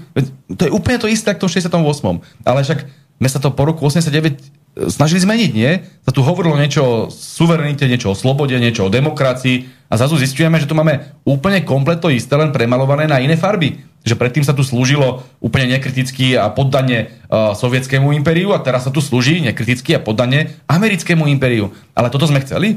Ja sa len toto pýtam, viete, ono sa tie naše názory interpretujú, že my nenávidíme Američanov, ale nie. My len milujeme Slovensko. My jednoducho chceme mať suverenitu, chceme mať slobodu. To je to, čo Slováci chceli po stáročia. Prečo takéto niečo nemôžeme mať? A my sme nikdy nehovorili, že teraz poďme zo všetkoho vystúpiť a budeme tu ako Severná Korea izolovaní. To nie je tiež e, riešenie. Len musíme si pri tých rozhodnutiach udržiavať zdravý rozum, sebavedomie. A toto žiaľ chýba tým našim kolenačkovým politikom, ktorí sa chodia na všetko pýtať do Washingtonu a do Bruselu a potom to tak vyzerá, že sme kolóniou, že sme prestali byť suverénnym štátom. Napríklad e, v Polsko, hoci sa považuje za 51. štát USA, tá rusofóbia je tam na veľmi vysokej úrovni, oveľa vyššie ako u nás. Má teraz zaujímavé veci. E, polský premiér Moraviecký e, požaduje od Ukrajiny exhumáciu 100 tisíc mŕtvych Poliakov z Voline a vyšetrenie týchto vecí a ospravedlnenie a napríklad e, e, čo sa týka Polska, naše médiá zatajili, že tam boli veľké demonstrácie proti ukrajinské a proti banderovské. E, čo si myslíte, že niečo takéto bude aj na Slovensku, že budú nejaké takéto demonstrácie? Ja som v prvom rade presvedčený, že ľudia veľmi dobre vedia, že tá Ukrajina nie je taká rúžová, ako sa snažia namalovať na západe, že tam je veľmi veľký vplyv banderizmu a te, te, tá fašizácia tej ukrajinskej spoločnosti je niečo, čo sa nedá nevšimnúť. Veď e, ja si pamätám na prieskum verejnej mienky, ktorú, e, ktorý organizovala jedna ukrajinská prieskumná agentúra, kde vyšlo, že vyše 80% ľudí sympatizuje s tou e, ukrajinskou armádou, ktorá pôsobila pod vedením Stepana Banderu a Suševiča. A to sú veci, ktoré sú neuveriteľné. Zoberte si, že by to bolo na Slovensku, že by teraz tu 80% ľudí sympatizovalo s Šaňom Machom. S Linkovou gardou. Alebo niečo podobné. Však všetky tie liberálne médiá tu skakali ako pukance na panvici, pokiaľ uh, sa tam uh, premenovala alebo pomenovala nejaká ulica nejakom mestečku, že Tisova, hej. A teraz, to bol najväčší škandál, chceli kriminalizovať dokonca ešte tam tých miestnych On, Ona dokonca sa aj volala Tisová, len e, nedovolili ju premenovať na nejaké iné meno. A teraz, Lebo to, ľudia si nechceli meniť to, občianské áno, a vodické. Praktických, a praktických dôvodov, hej? A teraz, technické preukazy. Dobre, povedzme, že toto je teda najväčší problém na svete, tak potom sa pýtam, prečo nie je najväčší problém na svete, že sa stávajú sochy Suchevičovi a Banderovi niekde na Ukrajine a že tam drvivá väčšina občanov fandí banderovským názorom. A toto sú veci, ktoré sa nedajú vysvetliť. Že Ešte máte... smutnejšie je, že sa tam búrajú sochy napríklad Puškina alebo Kataríny. Ďalšia vec, ďalšia vec. A uh, dokonca Ukrajinská uh, Verchovná rada, ich parlament uh, pri výročí, uh, myslím, smrti Banderu vydalo vyhlásenie, oslavné vyhlásenie ohľadom uh, tohto uh, vojnového zločinca a fašistu. No a potom v Polsku si veľmi dobre pamätajú ten Volín, o ktorom ste hovorili. Veď to boli 10 tisíc mŕtvych. 10 tisíc, hovorí sa o 60 tisíc až po 120 sa hovorí. A teraz ešte akým spôsobom boli zabití? Neuveriteľne kruto. Poliaci, Židia, inak aj Slovakov zabíjali na východnom Slovensku, ale tým, tá krutosť toho, ten film si treba pozrieť tu Volín. Sťahovanie zažíva z kože, eh, házanie malých detí do, do stien, eh, také, také strapce robili z tých malých detí, ktoré povraždili. Z osnatého drôtu zavesili deti na strom. Keď vidíte tak, tú, tú, takú z, Eh, hroznú beštialitu, ktorú spáchali. To bolo horšie než mnohokrát než samotní nacisti uh, nemeckí. A teraz počúvame, že to sú vlastne národní ukrajinskí hrdinovia, hej? že tých treba oslavovať. No a potom to spomeniete, že takéto veci sa dejú na Ukrajine a oni vám budú hovoriť, že vy rozoštvávate, že vy ste protiukrajinskí. A potom, čo je to, keď dneska nechcú, povedzme, ruských športovcov pustiť na medzinárodné športové podujatia, lebo uplatňujú kolektívnu vinu na celý ruský národ, čo má bežný športovec, bežný atlet, bežný boxer alebo bežný futbalista s tým, že sa vedie vojna. On jednoducho nie je ten, ktorý by nejakým spôsobom na tom participoval. Prečo majú byť trestaní? A keď sa pýtame na to, prečo majú byť trestaní, prečo neboli trestaní potom aj americkí športovci, keď protiprávne Amerika napadla Irak a vyplienila ho kompletne, tam je vyše milióna mŕtvych. Hej? Český hokejista Hašek mal s tým veľký problém, Áno. že musia zrušiť všetkých ruských športovcov, ale pritom v časoch Presne, amerických vojen. Tak tam si hral tie NHL a nebol žiadny problém. NHL, to isté platilo pre toho nášho Stumpela, či ak sa volá, ktorý takisto vtedy, keď tu Američania plienili Irák a to bolo protiprávne, protiprávna vojna, to znamená odsudená a tak ďalej, hej, tak nemal problém s tým, že by hral za americké týmy. Nemalo schválenie OSN, minule sme tu mali Toto sú veci, ktoré, ktoré ľudia vidia, že tam je ten dvojaký meter. Tak pokiaľ chceme uplatňovať kolektívnu vinu, tak to nazvime tak, ako sa to nazývať má. To je rasizmus. Pokiaľ chcete celý národ označiť za chybný, zlý a uh, akýkoľvek akože negatívny, len preto, že je vojna, ktorú vedú ruské elity, tak potom ste jednoducho rasista. Uplatňujete kolektívnu vinu. A toto my na Slovensku voči Ukrajine nerobíme. My upozorňujeme na to, čo robí režim ukrajinský a aké názory sa ten režim, ten režim podsúva verejnosti a tak ďalej. A tam cítime veľké ohrozenie, či už tú fašizáciu, oligarchizáciu alebo ohrozenie demokracie a úplne legitimne pripomíname aj na historické veci, ktoré sa diali vo Volíni a ktoré sa diali uh, vo vzťahu k Banderovcom. Čiže to sú veci, ktoré treba pripomínať, ale nie je to nejaká nenávisť voči celému ukrajinskému národu. To nikto nikdy netvrdil a my želáme práve naopak, aby Ukrajinci mali čo najskôr mier, aby ne, ne, nepokračovala vojna, ktorá de facto ničí hlavne ich. Je to o, o tom, že oni zomierajú, hej? A my sme teda proti ním tým, že chceme, aby neumierali. A tí správni sú tí, ktorí chcú, aby uh, Amerika vyhrala vojnu nad Ukrajinou, nad, nad Ruskom, aby bojovali do posledného Ukrajinca. Veď to je také cynické voči ukrajinskému národu, že až. Západní experti vojenskí hovoria, že vojny sa vedú vždy tak, že nie je dôležité získať územie, ale dôležité je poraziť nepriateľskú armádu. Ak to teda Rusi myslia takto, tak oni sú schopní na tej frontovej línii počase zlikvidovať všetku živú silu na Ukrajine, čo je veľmi smutné. Naša prezidentka ináč, e, vidím určitý posun, možno, že ma opravíte, že si začala možno vďaka aj vám a alternatíve uvedomovať e, svoju chybu, že prestala používať ten banderovský pozdrav Sláva Ukrajine. Ukrajine. Máte pravdu. Máte pravdu, že keď sme na to upozornili, tak ja mám pocit, že odtedy to prestala používať. Ja som dal dokonca na ňu trestné oznámenie a dostal som od policie Slovenskej republiky, ktorá je zjavne spolitizovaná, čarovný text, že áno, podľa nášho experta, predpokladám, že zavolali si nejakého Daniela Mila alebo niečo podobné, hej. A teraz podľa ich experta, áno, Slava Ukrajine bol nacistický pozdrav. Možno Puchovského. asi, asi tak. A to, že to sa nedá spochybniť, že to bol nacistický pozdrav, ktorý používali teda banderovci, ale že ono to už teda vlastne uh, tak nie je uh, možné vnímať, lebo že už ho používajú aj v Bruseli, že už sa používa aj tak ďalej. Takže Čiže keď iný, sa bude haj, haj, keď sa bude používať ako v Bruseli, tak je to v poriadku. v poriadku. A už vlastne možno aj, aj uh, nástraž sa môže na Slovensku používať, lebo tam ešte bol taký argument, že ten uh, pozdrav Slava Ukrajine mal nejakú svoju históriu, hej, že tam to predtým používal niekto iný a tak ďalej. Že... No aj ten pozdrav na stráž. Napokon Ševčenko používali štúrovci. No veď, ja toto chcem povedať, že, že na stráž to dokonca bol pozdrav, myslím, nejakých tých Sokol, nejak, tej, telovýchovnej jednoty Sokol. Janko tam to Francisci a jeho postane. A dokonca Hákový kríž uh, nájdeme nejaký indickej mytológii, niekde v buddhistických týchto kláštoroch, to dneska do dneska máme, ako nejaký symbol nejakého šťastia alebo niečo podobné. Tak teraz poďme používať hakové kríže. Veď to je absurdné. To je absurdné, že, že takýmto spôsobom sa snažia vyvrátiť úplne e, elementárnu zrejmú vec, že jednoducho, keď raz niečo získalo fašistický zmysel, tak to už nemôžeme meniť teraz, že, ako, že už teraz je to v poriadku, lebo to používajú v Bruseli. Tak, keď e, nechcem, aby sa používalo na stráž, nechcem, aby sa používalo Zigheil, nechceme používať hakové kríže, tak nechceme ani používať slava Ukrajine ako banderovský fašistický pozdrav. Ale Čaputová ho použila a takýmto spôsobom ju obhajujú. Čiže Mám pocit, že presne ako vravíte, aj ona pochopila, koľkokrát prestrelila, ako vyznamenávala aj slovenských fašistov, keď si e, dokonca dostali nejakú, nejaký rád, e, už neviem teraz, Ludovita Štúra alebo niečo.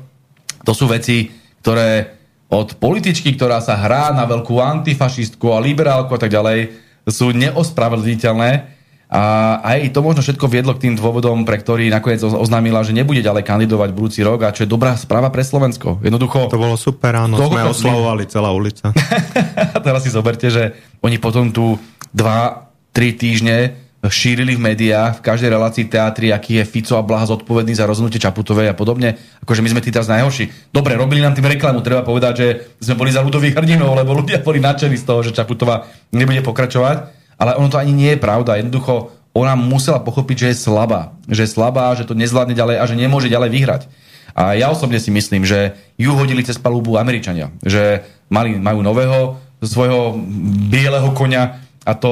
Uh, s bielými vlasmi. Na, Ivana Korčoka, ktorý ale podľa môjho názoru je tak neuveriteľne arogantný a nesympatický, že nemôže vyhrať. Nemôže vyhrať a dúfam, že sa nebude miliť. Vysoko prispôsobuje. On kedysi slúžil HZD Smeru, takže... Všetky, on povymetal všetko. Ja si pamätám tú jeho kariéru. Predtým bolo určite ešte uh, slúžil komunistom, ak sa dalo. To, to nevieme, to inak možné, to presne nevylučujem. A iba hovorím, že Eh, počas Mečiarovej éry bol hovorcom na ministerstve zahraničných vecí. Potom bol eh, pravá ruka Zurindu. Potom bol eh, pravá ruka Radičovej. Za Ficovej vlády bol štátny tajomník na ministerstve zahraničných vecí. Za Pelegriniho tam bol. Potom zrazu bol u Matoviča u Sulíka, teraz ja neviem, kde bude, keby som došiel e, náhodou nejaký čínsky líder Mao Tse-tung, tak on z neho bude maoista. Keby žil Saddam Hussein a vyhral by, tak určite by sa k nemu dal. tak by bol Saddamista. Zase to sú také typy, úplne oportunisti, hej, že kto príde, s tým pôjde len tam, kde je moc.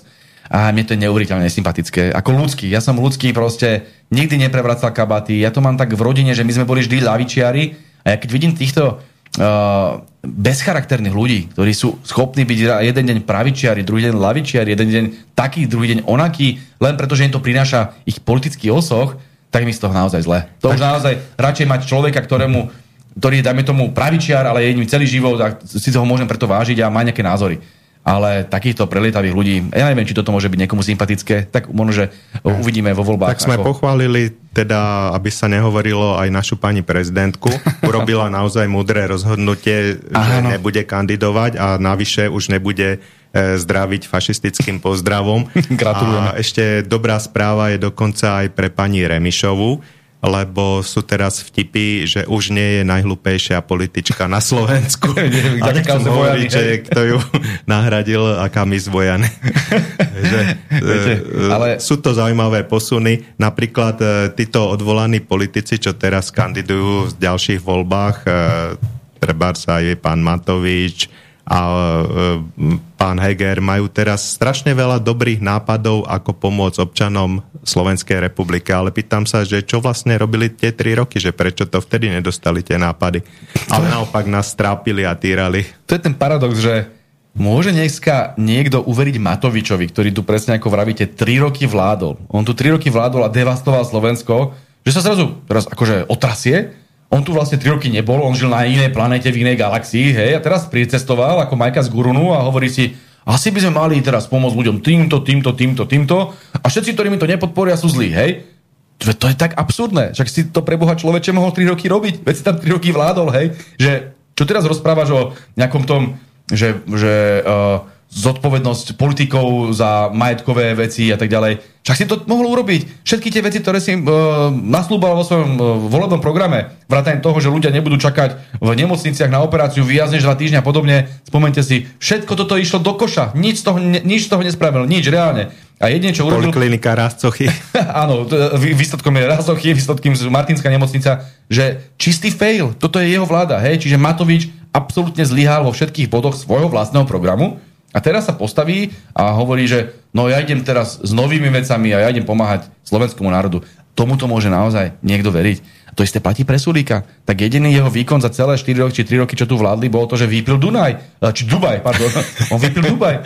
A teraz uh, riešil tu Gajzenovcov, riešil tu veci, ktoré nepatria do diapazonu bežného ministra hospodárstva. Teraz sa ešte vyšetruje to, akým spôsobom defradoval peniaze kvôli tomu expu.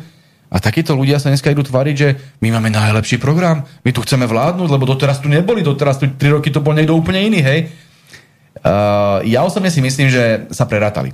To je môj odhad, keď to zoberieme čisto politologicky a pozrieme si, ako vyzerajú ich percentá v prieskumoch a dlhodobo, čiže dá sa s týmito číslami pra- pracovať, tak vidíme, že tak Olano, tak SAS, tak Smerodina a sa nemusia dostať do parlamentu. A KDH takisto nie, to je ďalšia pravicová strana, Čiže nakoniec tie voľby môžu dopadnúť veľmi zaujímavým spôsobom, pokiaľ by sa nedostali práve tieto štyri strany do parlamentu a Keďže teraz Olano spravilo koalíciu... Tak musí mať 7%. Musí mať 7%. A, pádom, a keď dosiahne 3%, aj tak dostanete peniaze? To myslím, že áno. To myslím, že áno. Ale pokiaľ nedostane tých 7%, tak nebude v parlamente, čo by bol obrovský úspech. A zatiaľ to tak vyzerá. Ja si neviem predstaviť, že by sa našlo vyše 7% ľudí, ktorí by volilo Matoviča a s Remišovou. Hej, on si zobral tú najväčšiu intelektuálnu hviezdu Remišovu so sebou, aby ju konečne možno vysvetlil, že čo to je HDP a čo to je DPH Uh, to isté platí o Sverodine. Alebo aj pán Klus, ako zmenil A pán Klus teraz už som zabudol, Smerodine, áno, on je v Smerodine, on je liberál, aj Odišiel z SAS. Konzervatívec, áno, áno.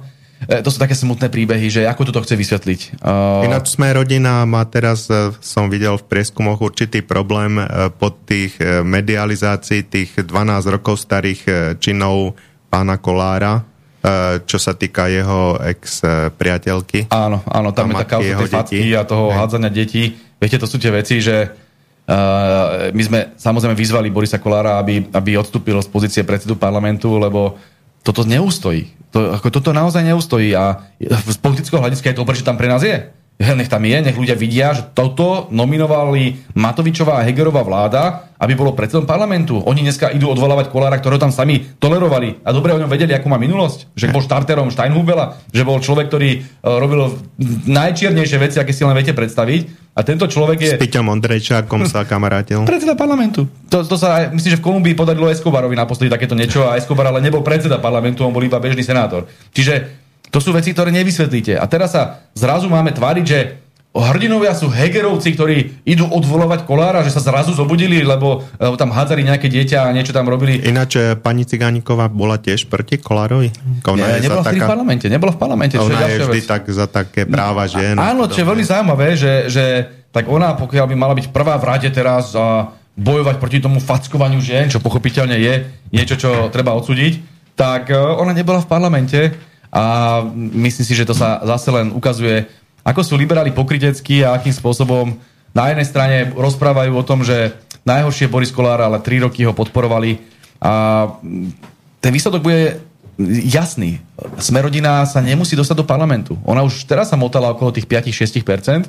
A keď ľudia uvidia, akým spôsobom sa Boris Kolár prihlásil k tomu, že vlastne fackovanie žien je super a ono aj tá, naozaj tá jeho, ten jeho narratív nebol bohvie ako, ako prepracovaný, lebo on hovoril, že on tú ženu vyfackal preto, lebo chránil svoje dieťa. Ale všetci sme počuli ten príbeh, že to dieťa bolo hodené potom bolo nejakým spôsobom odvedené z tej miestnosti a až potom, potom pristúpil vlastne Boris Kolár k tomu, že, by, že, že, že dával tie facky tej žene. Hej. Čiže nebolo to na chránenie toho dieťaťa, bola to vlastne skôr pomsta alebo nejaká reakcia na to, že ho hodila. Hej. Hej, tak stáva sa uh, hoci čo v rodinnom živote, dá sa povedať takomto, ale uh, nepochopiteľné je, ako reagoval na to pred novinármi keby povedal iba, že je to moja súkromná vec alebo iná ďalšia otázka, lebo je to naozaj, že 12 rokov stará vec, ale to, ako začal reagovať, vlastne iba dosvedčuje, že má takéto sklony. No. Takže... Ale je to veľká vizitka uh, slovenskej pravice. Povedzme si na rovinu, toto je slovenská pravica. Takíto ľudia, ako je Boris Kolár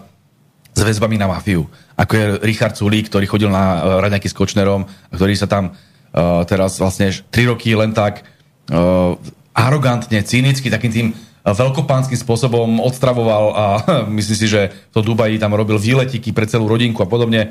To je taký, taký neuveriteľný lapsus, čo tento človek porobil, že toto je slovenská pravica. Toto nie, nie je nejaká uh, neoliberálna doktrína, ktorá ich nejakým spôsobom zdobí. To, je, to sú takéto neludské praktiky, ktoré ľudia vidia a od rána do večera to robia. Matovič, to je slovenská pravica.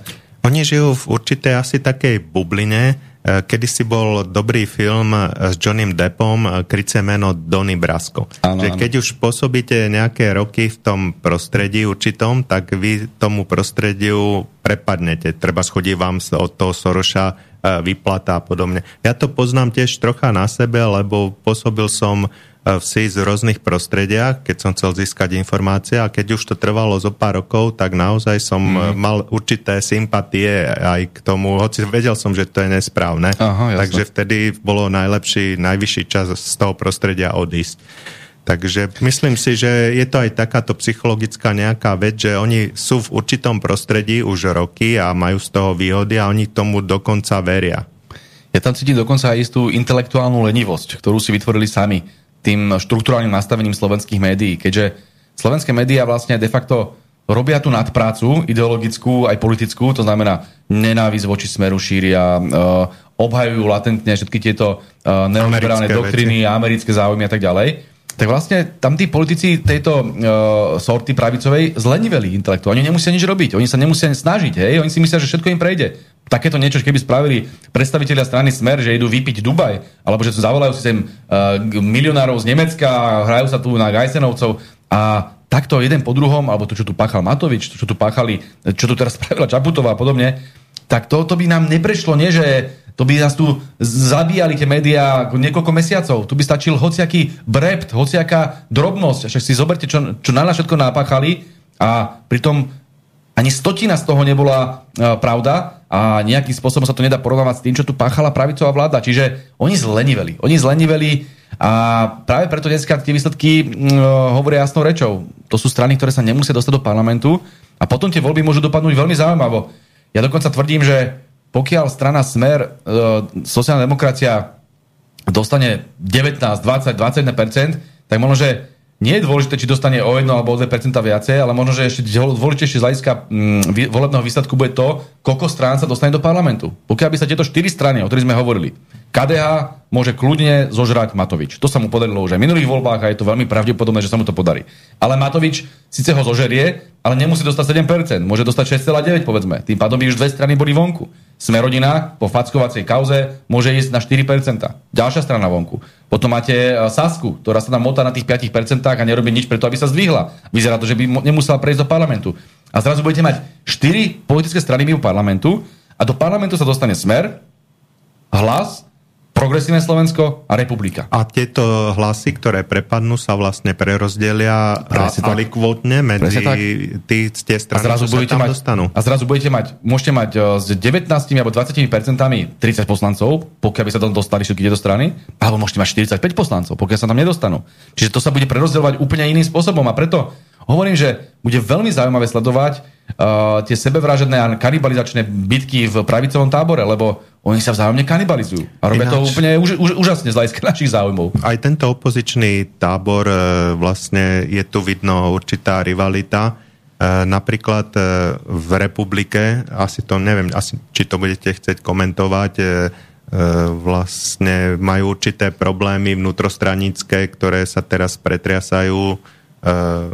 Viete, bývalý zakladateľ republiky, pán Marček, treba, že útočí na súčasné vedenie republiky a ja podobne. Ja som iba zachytil, že pán Marček eh, hovoril o tom, že tam boli nejaké fašistické tendencie a že nechceli ani oslavovať oslobodnenie Červenou armádou a výročia eh, konca druhej svetovej vojny.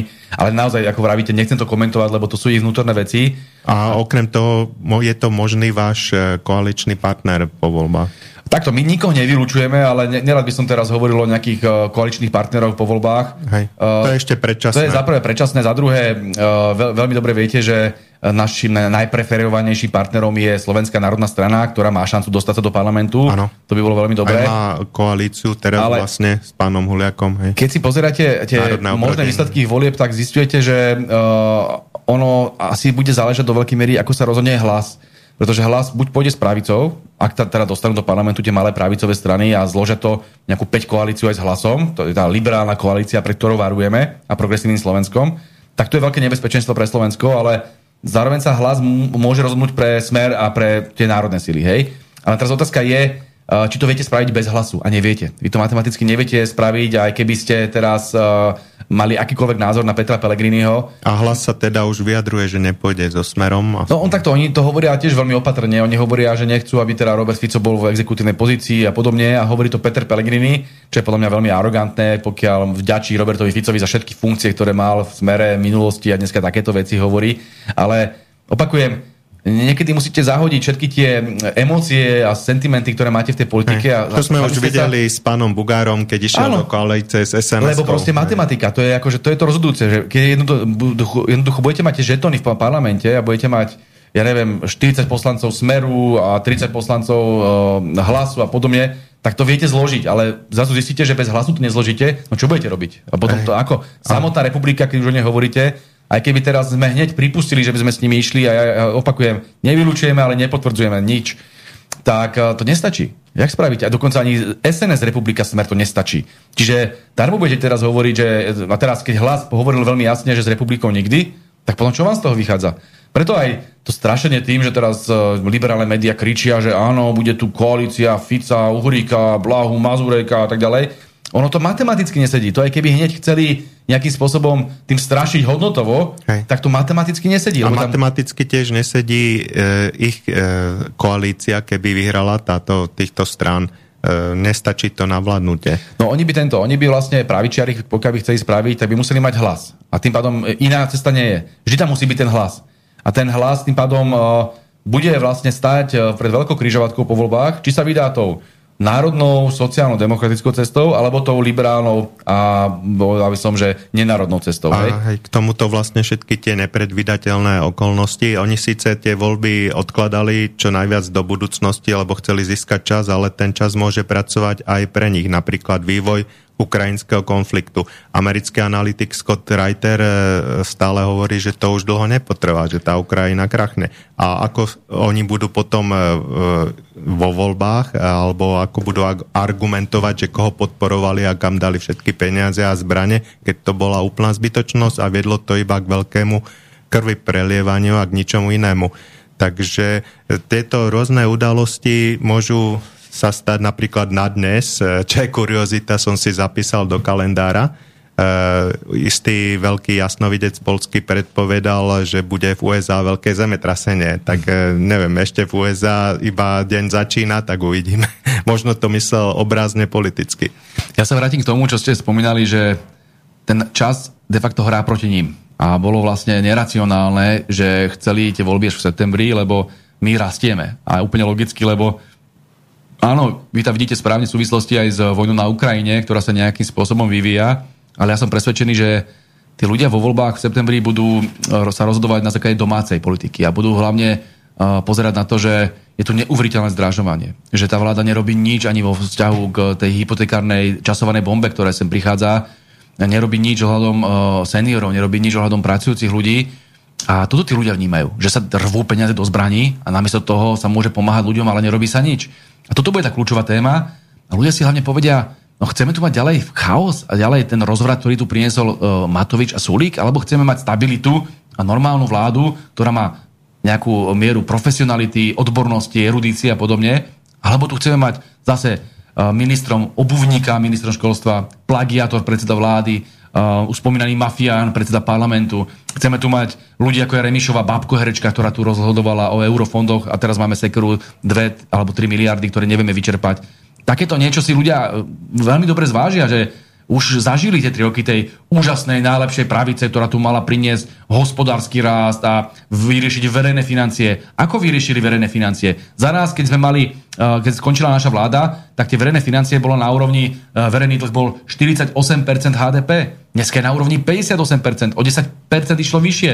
Je tu taká neuveriteľná zadlženosť, ktorú oni vyčítali lavici, že my sme vraj zadlžovali, my sme vraj boli grécka cesta a čo robia oni? Veď oni úplne rozvratili verejné financie. Ako je možné, že Slovensko je druhá najchudobnejšia krajina v Európskej únii? Ako je možné, že naše verejné financie sú najmenej udržateľné podľa európskych orgánov do budúcnosti? Toto je tá vidietka slovenskej pravice. Čiže darmo oni dneska budú nadávať, že smer je taký a smer je onaký. Za smeru toto fungovalo. A robili sme chyby, ja to priznávam, robili sme veľa chýb a ja som presvedčený, že pokiaľ udržíme to, čo sa nám podarilo, že už nemáme v strane našťastie e, tie liberálne prúdy, ktoré už dneska sú v hlase, tak vieme robiť e, oveľa lepšiu lavicovú národnú politiku, ktorá môže Slovensku opäť postaviť na nohy a to, čo chceme, je aj zastaviť tie uh, duhové trendy, ktoré tu cítime. Však pre Boha, pri všetkej úcte, majme to Slovensko v, úcte, v rešpekte, však hm. Slovensko nie je vlastne... liberálna krajina, ktorá by tu chcela mať ako v Amsterdame transexuálne záchody uh-huh. a všetci tu budeme huliť trávu a všetci tu budeme uh, mať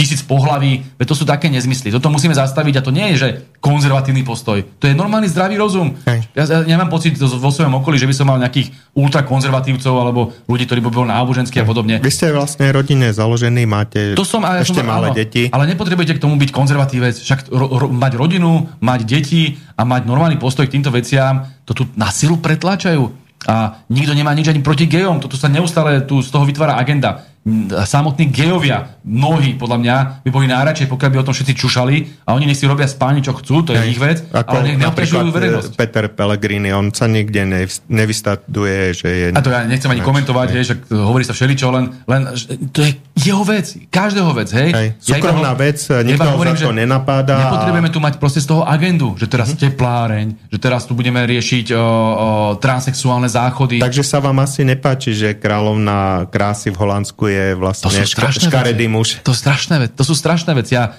to je, oni tak znechucujú tých ľudí. Viete, keby to neotvárali, keby to takýmto provokatívnym a hlúpým spôsobom neotvárali tieto témy, tak Možno, ľudia, že je to zámer vyprovokovať. Toto, že tí ľudia podľa mňa by na to nereagovali, vôbec eh, by im neprekážali ani gejovia, ani tieto veci. To vždy bolo aj za socializmu. Boli tu, však sú tu, všetci to tušili niekedy, ale minimálne sa nikto nevystatoval, minimálne nikto nespochybňoval rodinu, nespochybňoval manželstvo, nespochybňoval základné veci a tým pádom to všetci tolerovali. Hej, ten pán, čo uh, vlastne požadoval zníženie dôchodkov, Uh, hovorili ste jeho meno, teraz ma to je napadne. Hele, Helebrand, Hele, Helebrand, hej, Helebrand, áno. Tak uh, vlastne on sa tiež hlasí k tejto komunite, ale niektorí ľudia celkom rozumne hovoria, že vlastne uh, týmto ľuďom by mali zvyšiť dane, pretože nemajú deti a nebudú im vytvárať uh, na dôchodok, prispievať na dôchodok. Takže práve, že títo ľudia by mali mať vyššie dane. Je, je inak pravdou, ale teraz obratím to. Kedy si to tak bolo, bez obratím to, presne, obratím to, obratím to tak, že presne, že, nemali, že, že, mali vyššie dane. Že hlavne uh, tam fungovali tie mladomanželské pôžičky, fungovala tam tá starostlivosť o tú rodinu a tým pádom sa de facto, to, nebolo to tak, že sa diskriminovali tí, ktorí nemali deti, ale naopak sa pomáhalo tým, ktorí, ktorí tie deti mali, hej, tým rodinám. Starí mladenci a platili vyššie dane. Viete, že asi no. keď uh, každý, kto má rodinu, si povie, že no tak keď sa staráte aj časovo, aj ekonomicky, aj sociálne, to je oveľa náročnejšie, keď máte deti a musíte sa starať o ich školu, Hej. o ich pri, program, o ich čas. Každé o dieťa ich... to je vlastne ako vybudovať veľký rodinný dom. Ja si tak zamýšľam, že tie... v tom Bruseli, keď vidíte, koľko je tam týchto o, homosexuálov aj v tej politike, no oni pochopiteľne nemajú ani šajnu o tom, že akože, čo to je rodinný život, hej? A teraz ja to nechcem spochybňovať, dobre, však tak sa rozhodli, je to fajn, je to ich vec, ale je to úplne iný druh života. Oni majú potom aj dramatický mimochodom viacej času na to, aby tam chodili po všetkých možných uh, podujatiach, pretože no, čo spraví bežný človek, keď dojde domov? Tak sa stará o deti, hrá sa s nimi, snaží sa, snaží sa nejakým spôsobom vzdelávať, robiť s nimi, hej? Ale človek stará bez, sa o domácnosť. Človek bez detí, tak viete, keď máte toho psa, tak ho vyvenčíte to všetko, hej? Nemám pocit, že uh, potom títo ľudia majú tú komplexitu toho, toho svetonázoru, že vedia si predstaviť všetko, čo v tom svete nejakým spôsobom uh, rodín funguje. A potom to, to, ste videli, že uh, keď boli lídry, lídry najvýznamnejší uh, krajín, ako je Nemecko a tak ďalej, uh, bezdetní. Hej, to, teraz, opäť, to je ich rozhodnutie. Pani Merkelová. Napríklad, hej. To je ich rozhodnutie, ale je naozaj komplexný človek? Je to naozaj dospelý človek? Uh, sú ľudia, ktorí nemôžu mať deti, hej, a im je to je veľmi ľúto a tak ďalej. A samozrejme, že to nie je tá istá kategória, ale keď sa raz niekto rozhodne, že nechce mať deti a môže ich mať a radšej bude mať kariéru a podobne, tak ho to ochudobňuje. Je to mentálne ochudobnený človek, Teraz... aj emotívne ochudobnený človek a potom to môže viesť aj k tomu, že keď sú takíto ľudia na tých štátnych pozíciách, tak tá, tie rozhodnutia nebudú komplexné, nebudú chápať ani to, čo, čo je vlastne taká tá základná ľudská prírodzenosť. A potom z toho vznikajú rozhodnutia tohto typu, že tak budeme tu mať transexuálne záchody, 50 pohlaví, budeme tu znásilňovať e, tradičnejšie národy, aby príjmali túto agendu, ktorú sa im hnusí, ktorú nechcú. A potom samozrejme ľudia budú čoraz nahnevanejší. A tak to na Slovensku dneska je. Teraz je taká agenda, dá sa povedať, že Sorošovská, že nemajte deti, že aby ste znížili svoju uhlíkovú stopu rôzne. To, to tie, v zahraničí tie pekné ženy sa k tomu hrdo hlásia, že nechcú mať e, dieťa, aby nepoškodzovali zem a tak, ale to je nezmyselné lebo celá uhlíková stopa sa ukázalo e, podľa niektorých kritikov, že je nezmysel. Viete, Napríklad aj profesor Stanek a podobne. Ja hlavne mám pocit, že celá tá liberálna agenda, ktorá bola kedysi sympatická, pretože liberáli v 19. storočí hovorili o slobode slova, hovorili o tom, aby sme mali nejakú e, aby sme sa vymanili z takých tých cirkevných dogiem a podobne. to, to ešte Voltaire 17. Že Voltaire, jasne, že to bolo presne. Teraz by sa v hrobe obracať. Sa musí v hrobe obracať, že tu zatvárajú ľudí za iných názor. Ale dneska ten, ten liberalizmus sa úplne utrhol z reťaze. Oni už dneska, títo západní liberáli, tak, taký úpadok myslenia privádzajú, že už vyslovene provokujú. Už to není, nemá nejakú hlavu a petu. Už to je proste takéto nezmysly, ako vravíte, že nemajte deti, alebo nemajte v úcte starších, vykašlite sa na svojich rodičov, vykašlíme sa na tých neproduktívnych seniorov a podobne. Chcú pre nich eutanáziu a podobne. podobne. To už potom preha- tak prehaňajú, že ja som presvedčený, že uh, toto škodí tomu liberalizmu. Lebo to slovo ako málo, kedy si úplne iný význam. Dneska preto aj často hovoríme o liberálnom fašizme, lebo to je vyslovene produkt modernej doby alebo týchto slovenských neoliberálov, ktorí nepochopili tú podstatu toho liberalizmu. Oni hovoria de facto presný opak toho, čo majú hovoriť. Ako môžu útočiť na slobodu slova? Ako môžu tu riešiť teraz dlhovú agendu ako najdôležitejšiu? Ako môžu vnášať nenávisť voči všetkým iným názorom, voči seniorom, voči um, slovenskému národu ako takému? Ja keď som počul toho predstaviteľa progresívneho Slovenska, čo sedí v tej Európskej komisii, ako hovoril, že Slováci majú pokazené DNA, to sú už doslova rasistické výroky. To už je taká číra nenávisť voči vlastnému národu, že už sa pýtame, nie je to naozaj porušenie uh, trestného zákona v oblasti boja proti uh, diskriminácii a v oblasti extrémizmu. Však takéto veci, keby ste povedali o národe, povedzme inom, ja neviem, ukrajinskom, tak vás tu už naháňajú. Rómskom. Alebo rómskom. To by vás tu už okamžite naháňali, by, by vás zavreli. Ale pokiaľ o Slovakoch poviete, že, má, že máme pomílené DNA, tak je to v poriadku. Čiže Uh, nahnevajú ľudí. Veľmi nahnevali ľudí a myslím si, že uh, aj o tom budú tieto voľby. Či slovenský národ chce ísť cestou zdravého rozumu a vidíme to aj okolo. Orbán v Maďarsku dokáže niektoré veci a maďarské národné záujmy obhajovať ďaleko E, efektívnejšie, ako to robia títo slovenskí liberáli na čele s pani Čaputovou. Ináč existuje aj kniha, možno, že ste ju čítal od významného amerického mysliteľa, dokonca židovského pôvodu, ktorá sa aj volá liberálny fašizmus a tam hovorí o zmene tohto liberalizmu na fašizmus. Áno, áno. Plus to, že už kedysi cez druhú svetovú vojnu americký spisovateľ Flynn definoval fašizmus a upozorňoval na to, že americká spoločnosť spadá do tejto definície. Viete, keď sa zoberiete, keď zoberiete fašizmus, a teraz nehovorím nacizmus, ale fašizmus, talianský uh, Mussoliniho typ uh, fašizmu, tak uh, o čom to bolo? Bolo to o popieraní slobody, bolo to o tom, že to je vojnový štát a že je to veľmi disciplinovaný vojnový štát, ktorý uh, nenavidí uh, Rusko, to bolo takisto jedna klasická črta fašizmu. A ja sa pýtam... A zbrojí? Zbrojí a ja sa pýtam, kde je potom ten rozdiel, hej? keď vidíte dneska Slovensko. Prenasleduje sa opozícia? Prenasleduje. Tak ako za Mussoliniho. Prenasledujú sa ľudia s iným názorom? Prenasledujú, tak ako za Mussoliniho. Vedieme tu, zbrojíme tu, robíme tu vojnový štát len preto, aby sme nenávideli Rusko bojovali s Ruskom. To isté za Mussoliniho, to isté za talianského fašizmu. Zvyšuje sa byrokracia. Dalo by sa takto pokračovať. To jednoducho uh, má veľmi uh, veľké podoby, aj keď samozrejme sú tam aj rozdiely, ale veľmi veľké podoby medzi dnešnou neoliberálnou agendou a touto fašistickou doktrínou uh, Benita Mussoliniho. Takže keď o tomto hovoríme, hovoríme o tom oprávnene. Ale samozrejme, ja sa tým nechcem dotknúť tých skutočných liberálov, ktorí vyznávajú Voltera, Montesquieho, Johna Stuarta, Mila a podobne. To je niečo úplne iné. To, je, to bolo naozaj krásne hnutie v mnohých veciach. Ja si doteraz pamätám to Volterovo, pane, nesúhlasím s vami, ale urobím všetko preto, aby, som, aby ste mohli povedať svoj názor. Dneska je to presne opak. Dneska hovoria liberáli svojim e, protivníkom v hodnotových oblastiach, že Pane, ja s vami nesúhlasím a preto urobím všetko preto, aby ste išli do väzenia. Alebo aby boli vaše ústa zapchaté. Toto má byť nejaký následovník Voltera, Johna Stuarta Mila? Nebláznia. Uh, ich mentálna výbava momentálne ďaleko viacej pripomína totalitárne, autoritárske až fašistické prúdy a určite neliberalizmus. E, vlastne vy ste napísal viacero kníh zaujímavých, e, Matrix kapitalizmu, hej, e, tiež kniha o Leninovi. Hej. E, váš napríklad osobný postoj k Leninovi je aký, lebo v súčasnosti sa dosť kritizuje? Ja som, ja som o, písal najmä o Leninovej filozofii, ale samozrejme nedalo sa vyhnúť ani Leninovej politike. Bola to veľmi vyvážená knižka, vyšla pod pseudonymom Peter Vidován, potom ju dokonca uh, stiahli na Savke a bol tu obrovský tlak, krík a tak ďalej. Spomente si na to, že človek už nemôže napísať vedeckú prácu alebo filozofickú prácu bez toho, aby nebol nejakým spôsobom šikanovaný a to len potvrdzuje práve tú liberálno-fašistickú éru.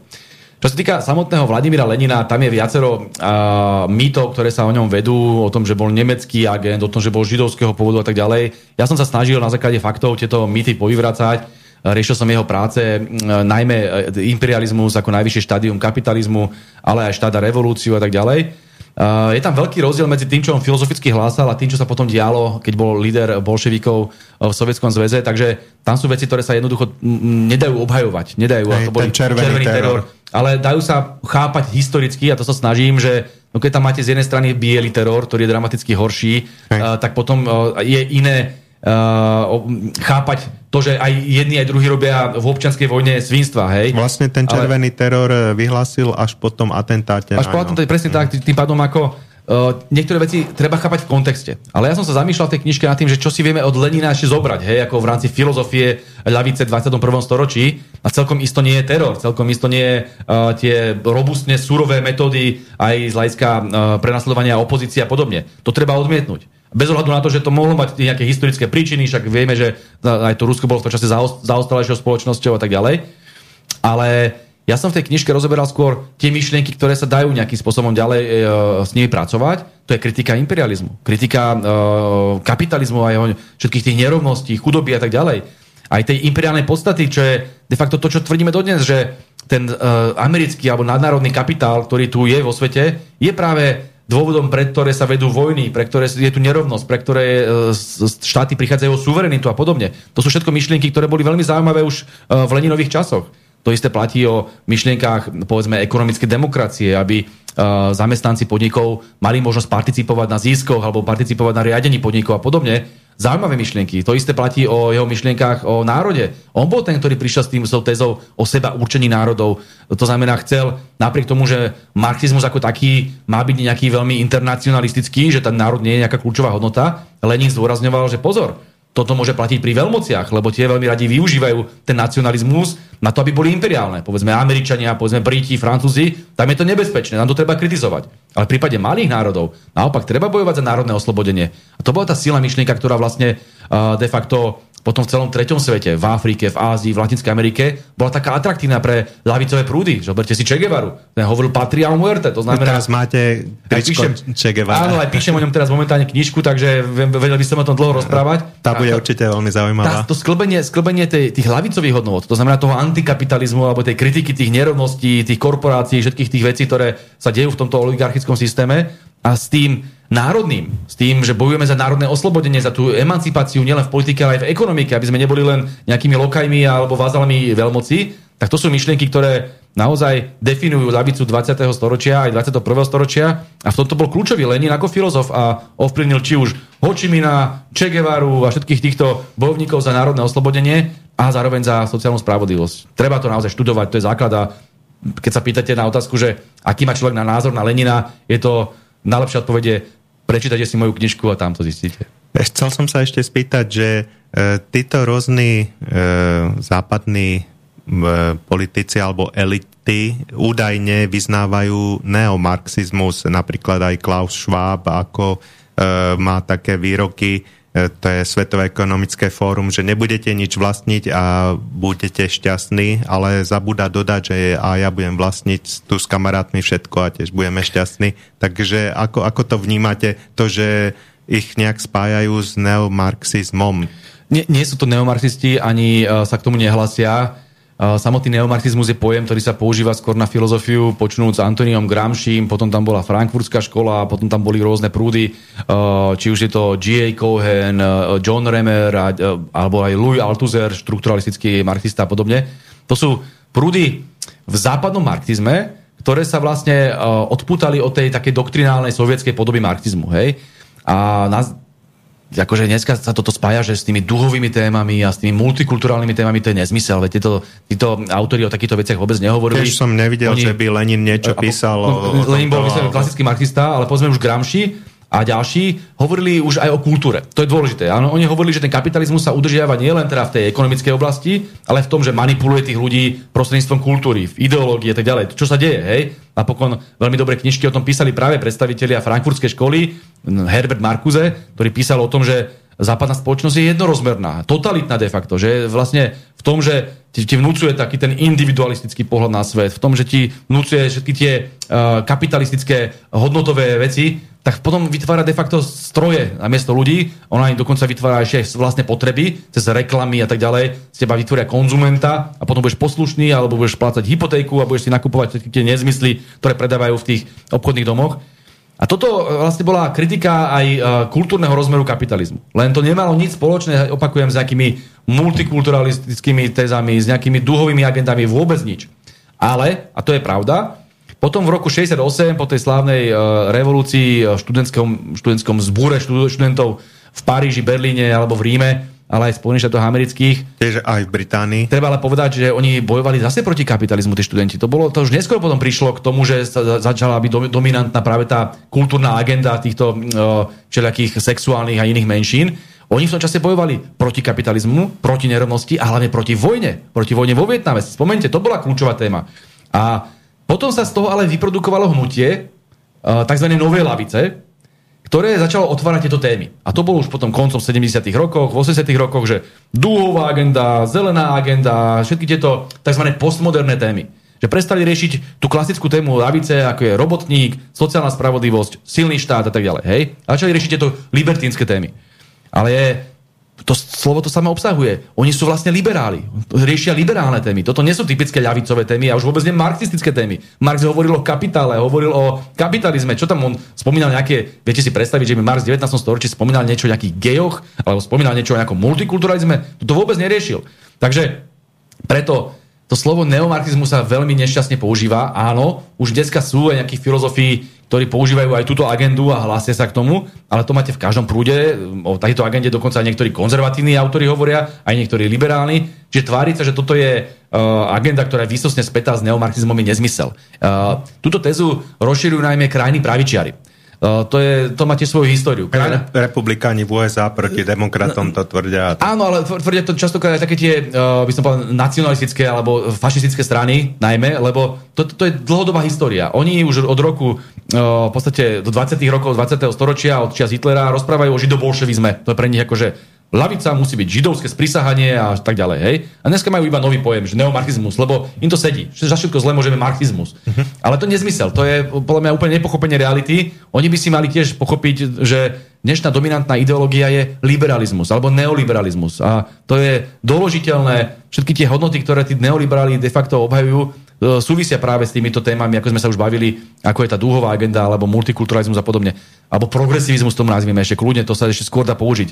Ale určite nepoužívame slovo neomarchizmus, to je vedecky absolútne nepresné. Ináč ma zaujal taký film BBC, e, ktorý e, rozpitváva túto rôzne budovanie socializmu na západe. Volá sa to, že duch duch roku 1945, neviem, či ste to videl. Nie, nie, nie. Uh, vlastne je, je to aj na úložto, je to veľmi zaujímavé, uh-huh. ako sa budoval vlastne socializmus aj vo Francúzsku, v Anglicku a podobne a v tom roku 89 e, vlastne sa s tým skončilo, s tým, že sa začalo všetko privatizovať. Treba sa sprivatizovali v Anglicku doky, pošty, E, a e, rôzne verejné inštitúcie, školy, nemocnice, ktoré tiež dovtedy boli štátne, ako u nás.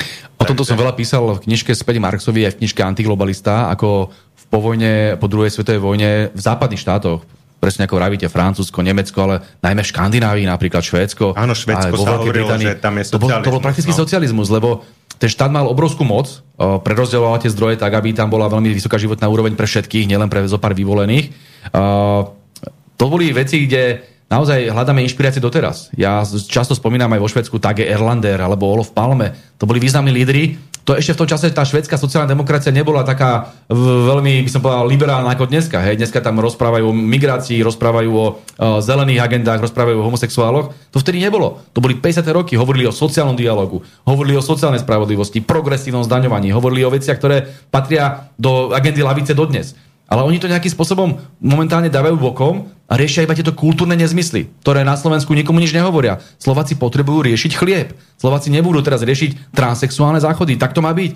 A ja si pamätám, akým spôsobom budoval uh, budovali ten uh, sociálny štát, uh, či už vo Francúzsku alebo v Británii, veď to boli také myšlienky, za ktoré by ste dneska boli označení, že ste komunista. Dokonca v Tali- Taliansku musela zasiahnuť CIA a... Komunistická strana v Taliansku bola neuveriteľne silná a nebyť toho že by Američania sa do toho nevložili, tak ona tam mohla vládnuť. Veď ona, ona bola tak silná, dokonca bola v tej prvej povojnovej koalícii, potom ich začali prenasledovať, lebo začala studená vojna. Ale si spomente si na Enrika Berlinguera, vtedy vyhral voľby v Taliansku ešte začiatkom 80 rokov.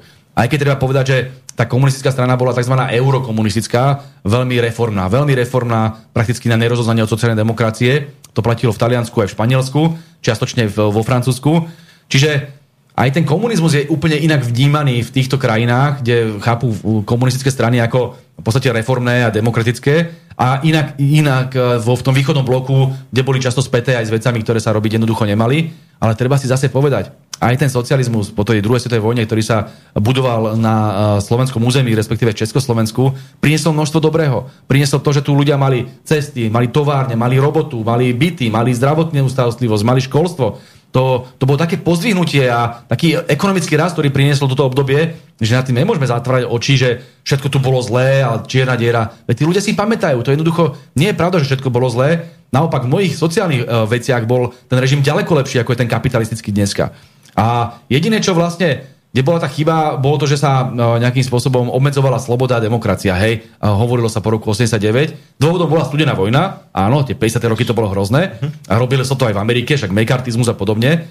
A teraz na základe tohto mal prísť nový režim, ktorý priniesie slobodu a demokraciu, ale ľudia chceli zároveň tie sociálne istoty, ktoré prináša socializmus. Oni to nechceli dať preč. Takže prišli o tie sociálne istoty ako prvé a dneska už prichádzajú aj o tú slobodu, aj o tú demokraciu. Tak sa pýtam, žijeme v tom najhoršom z možných svetov, že mohli sme si vybrať medzi slobodou a sociálnymi istotami a dneska nemáme ani jedno, ani druhé. A práve toto my kritizujeme. Hej, vlastne za socializmu bolo aj určité e, prenasledovanie náboženstva. Čo bola veľká chyba, hej? Čo bola chyba a teraz ho vidíme veľmi e, na Ukrajine, že treba sa prenasleduje pravoslavná církev, mláťa sa tam zatvárajú, zoštatnuje sa im alebo e, berie, berú sa im majetky a podobne, čo protestujú niektorí niektorí aktivisti aj po Európe proti tomu.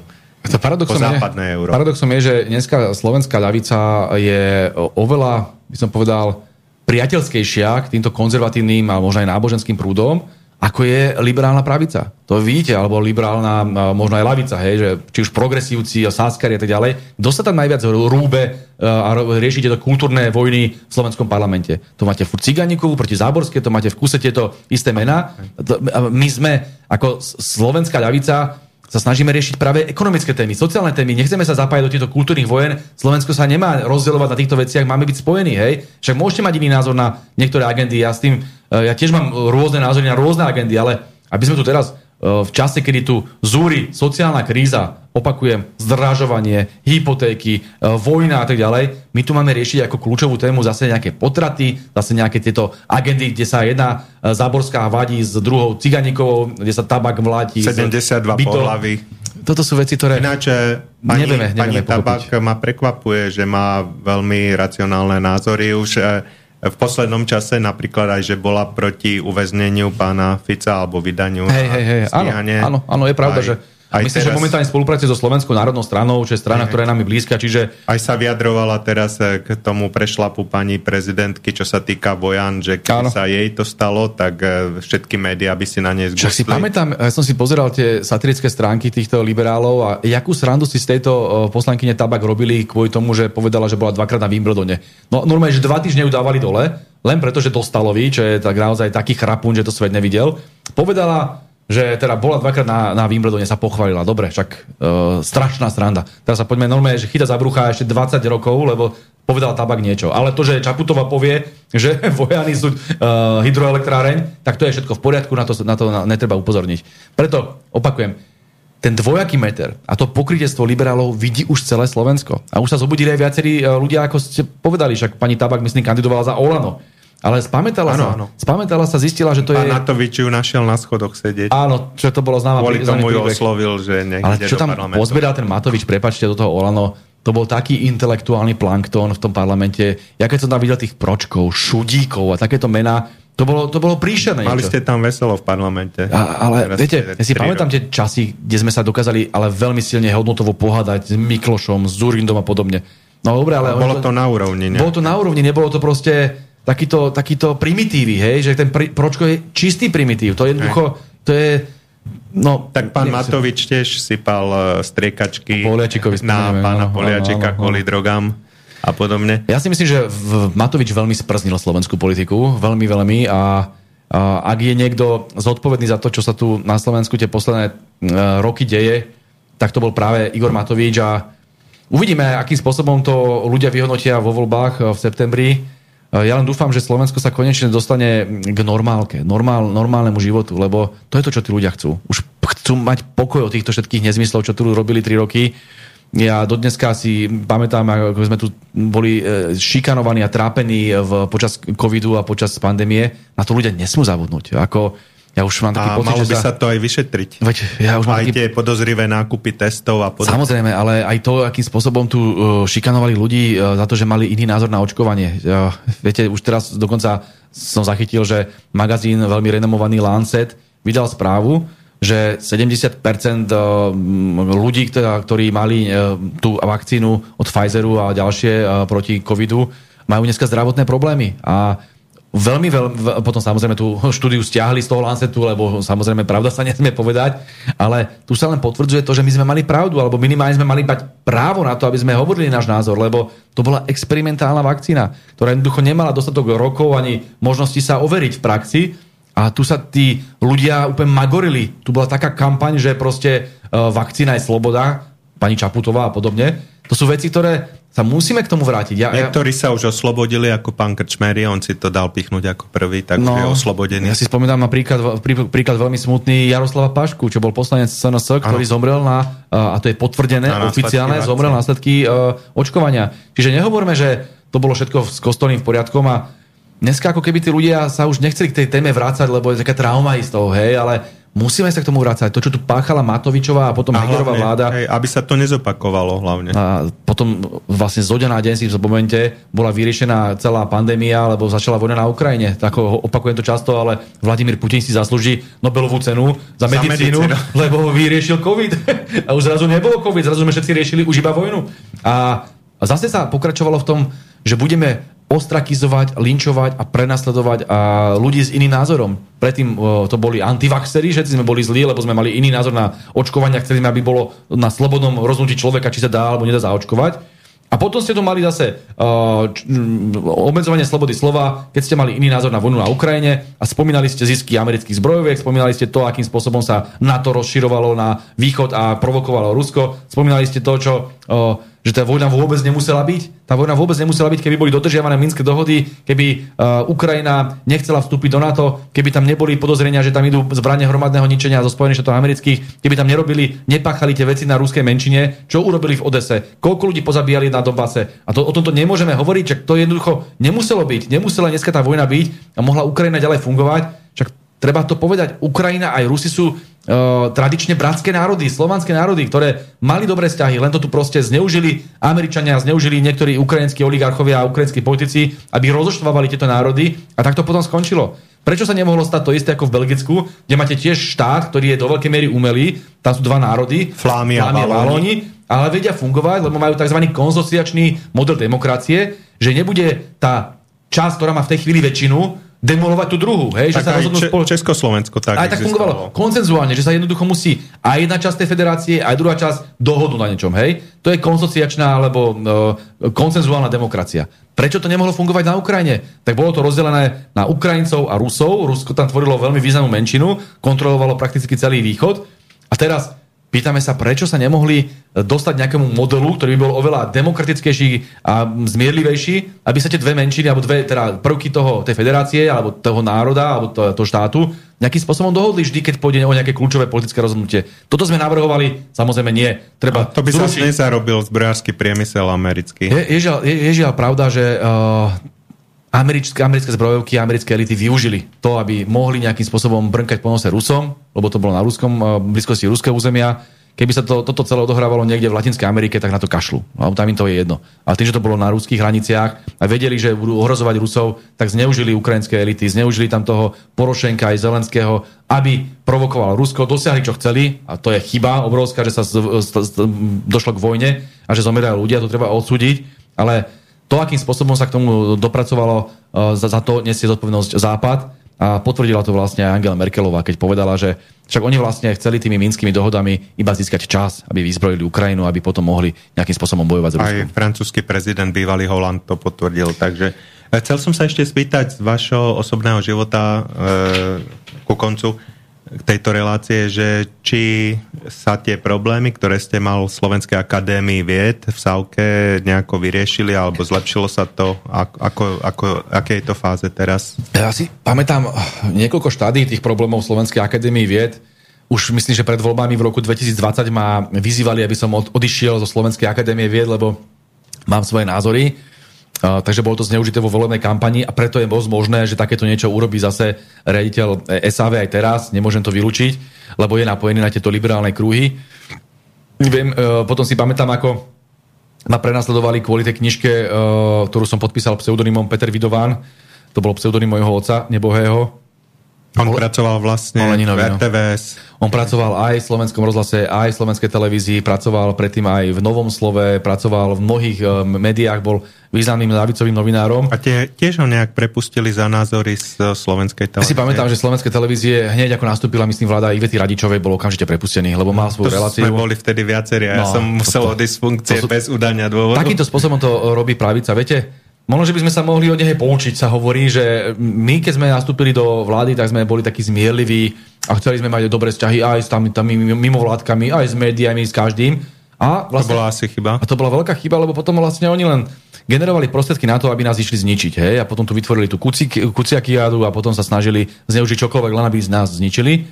A dneska sme už poučenejší. Dneska sme už ďaleko mudrejší a vieme, že jednoducho oni nás vnímajú ako triedného nepriateľa. My sme pre nich úplne, že taká strašná nenávisť, ktorú voči nám pocitujú, že tam neexistuje nejaká forma zmierenia. To sa nedá. My musíme byť dostatočne prezieraví, múdri a musíme stopnúť kohutiky, čo sa týka mimovládok, stopnúť kohutiky, čo sa týka médií. Musíme prestať uh, podporovať akýmkoľvek e, spôsobom tieto, by som povedal, že trojské kone, lebo to sú častokrát trojské kone iných mocností, ktoré tu financujú na našom území, aby šírili ich záujmy, povedzme americké záujmy alebo záujmy iných krajín e, západných, e, v rámci západných mocností. Ohľadom mňa a mojej budúcej perspektívy v SAV, oni ma nevedia vyhodiť. To je zásadný problém. Bol riaditeľ môjho ústavu Peter Dinuš, ktorý dokonca bol vyštvaný z tej funkcie uh, len preto, lebo podporil moju knižku Leninovi, vedeckú knihu, ktorá mala recenzie, ktorá proste, on hovorí, a prečo by som to nepodporil? Však ako vedec ne, neexistuje dôvod, prečo by to nepodporil. A bol vyštvaný z tej pozície, lebo ma nechcel vyhodiť. A on hovoril, ale veď ja ne, nemôžem ťa vyhodiť, keby som aj chcel, lebo zákon to neumožňuje. Kým si poslanec, tak spočíva ten tento, nemôžu ťa vyhodiť. No a tak to aj dopadlo. Teraz je tam nový riaditeľ aj tak ma nemôže vyhodiť. A už to celé nejakým spôsobom splaslo, pretože uh, vedia, že nevedia so mnou nič spraviť, že tam ďalej budem a zistujú, že asi im ani moc nepomáha, pokiaľ takýmto spôsobom prenasledujú ľudí za iný názor. Ono to veľmi pripomína normalizáciu a už je to ďaleko horšie, lebo tá normalizácia spomente si, to bolo to obdobie, kedy ľudia boli z tých ústavov Slovenskej akadémie vied a podobne uh, vyhadzovaní za iný názor a každý už mal takú autocenzúru a radšej nehovoril veci, ktoré, za ktoré by mohol byť vyhodený. No tá atmosféra tu dneska už je. A oni potrebovali blahu vlastne na to, aby zastrašili tých ostatných. A ja to vidím v, tom, v, tej, v tej akadémii, že ľudia radšej nepovedia niektoré názory, alebo nebudú písať o niektorých Hej. témach, lebo sa toho boja. Pán Jan Lakota, docent, to tiež spomínal. Sme s pánom Lakotom v kontakte, to, čo aj jemu porobili, že len preto, že počas pandémie mal iný názor, ale fundovaný na odborný názor na očkovanie, na, všetko, na testovanie. Tak, on bol takým spôsobom linčovaný a prenasledovaný, že to, to sa jednoducho nemôže stať v slobodnej spoločnosti. V, tom je to, v čom je to potom iné ako totalitná spoločnosť? Prečo nemôžeš mať iný názor?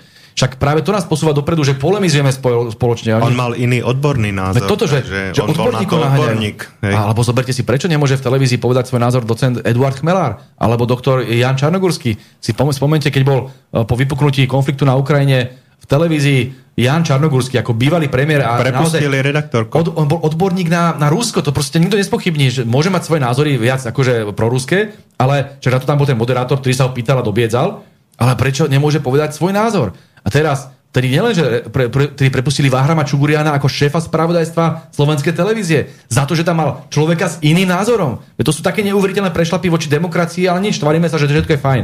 Ako teraz prenasledujú mediálna rada Radiomu Frontinus, len preto, že tam malo Luboša Blahu a Blaha hovoril svoje názory a moderátor mu vraj nedostatočne oponoval. Čiže teatrojke vy... za Jeffreyho Saxa prepustili Presne. A potom na druhej strane vidíte Direra a Ilieva, čo páchajú v teatrojke, že ten tam potom e, úplne šialené veci rozpráva tento Direr, že ja som poslanec, ktorého meno sa nevyslovuje, on ma akože sa snaží prirovnať tomu Voldemortovi z Harryho Pottera a on si, to, on si to hovorí, ale to je v poriadku, to môže, ale v prípade, že moderátor v Radio Frontinus nedostatočne atakuje Luboša Blahu, tak tým pádom dostane pokutu ten Frontinus. To, to sú také veci, že Cenzory, to funguje normálna cenzúra. Ja som presvedčený, že tieto úrady treba reálne upratať nejakým spôsobom. Hej, že, že oni sa zbláznili, oni už robia takú nadprácu politickú, že pokiaľ budú chcieť robiť cenzúru, tak jednoducho ich môžu, treba aj nejakým spôsobom uh, riešiť uh, trestnoprávne. Nie, že cenzúra je zakázaná. Hej. A takéto úrady by sa budeme musieť veľmi zamyslieť, aby sme očistili od týchto um, politických vplyvov,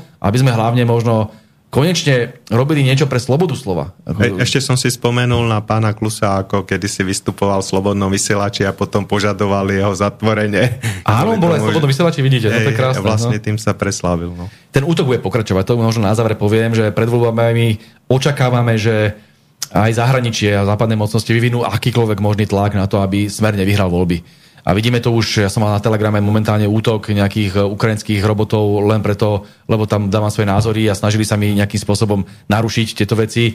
Vidíme to aj vo vzťahu k tej kampani NATO, ktorá tu mala byť, aby, e, čo tam išiel ten Milo s tým Puchovským do Bruselu, aby hovorili, že sme hybridnou hrozbou a najväčšou hrozbou pre národnú bezpečnosť, myslím, smer sociálna demokracia. To sú veci, ktoré budú pokračovať. E, využijú čokoľvek na to, aby nás zastavili, ale obávam sa, že čím viac budú tlačiť, tak tým viac ľudí bude na, na našej strane, pretože Slováci v sebe majú neuveriteľnú férovosť, spravodlivosť. Oni cítia, že keď ťa utlačajú, keď ti zoberú Facebook, ako zobrali mne, keď, ti, keď ťa sa snažia uh, kriminalizovať za tvoj názor, ako Roberta Fica a podobne, tak uh, budeš na ich strane. Takže ešte stále fér. nemáte stránku na Facebooku? Na Facebooku nebudem mať stránku, Hej. pravdepodobne tu mi nevrátia. Poznám vašu stránku na VK v kontakte. Áno, ja som na Telegrame a na kontakte. Vynikajúce a Telegram tiež, akože vaše som aj na TikToku, sú som aj na Instagrame. Snažím Vyšla aj knižka vlastne, že 100 najlepších statusov pána Ma, Mám už 4 knižky tohto typu a Hej, teraz vyšla naposledy zakázané statusy Luboša Blahu, dá sa to zohnať. Je to knižka, kde vlastne zozbieral tie statusy, za ktoré ma vymazali z Facebooku a za ktoré ma žalovala pani Čaputová. Hej. Sú a, vtipné. Sú a musel som to veľmi vyčerňovať, ako jak z časoch najväčších cenzúr, niekedy v 16. storočí som vyčerňoval tie časti, kde ako mi súd zakázal povedať, tak tam, tam keď uvidíte čierňavu, tak to je tam, keď hovorím, že teda americká agentka a podobne, lebo dneska na Slovensku nemáte slobodu slova, ale tak, tak to je. Po roku, po voľbách 24. 3. čo teraz budú, musíme v prvom rade vrátiť ľuďom slobodu, musíme im vrátiť sociálne istoty a musíme vrátiť mier. To sú základné veci, ktoré chceme vrátiť na Slovensko a musíme vrátiť zdravý rozum. To je, to je asi ten základ. Tak to by bolo vynikajúce. Ďakujem vám veľmi pekne za rozhovor a Nápodobne. tešíme sa na ďalšie stretnutia s vami. E, dnes cestujete na konferenciu do zahraničia. Áno, do Uhorského hradišťa. Hej, hej, hej.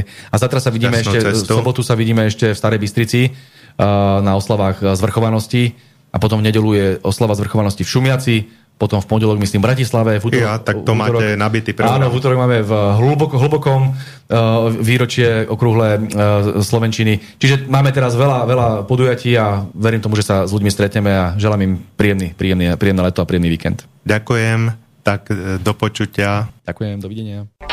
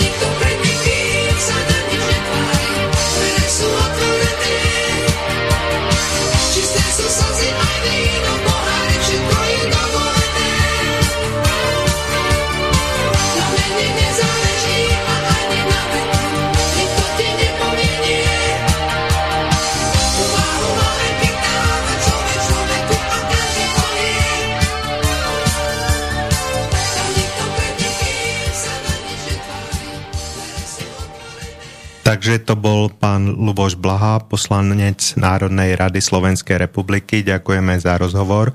A v nedelu budeme pokračovať v relácii s Erikou o živote v tradičnom čase a hosťom bude Miroslav Heredoš, kuchár, e, kedysi bol kandidát na primátora Bratislavy, je zakladateľ iniciatívy Voľná zóna, Národná občianská iniciatíva, nájdete ju na Facebooku ak by ste chceli nejaké otázky, môžete ich predom e, mailom, pretože sa tiež bude relácia predhrávať na našu mailovú adresu studio zavináč slobodný vysielač.sk Ešte raz ďaká pánovi Blahovi. Počujeme sa v nedelu večer. Do počutia.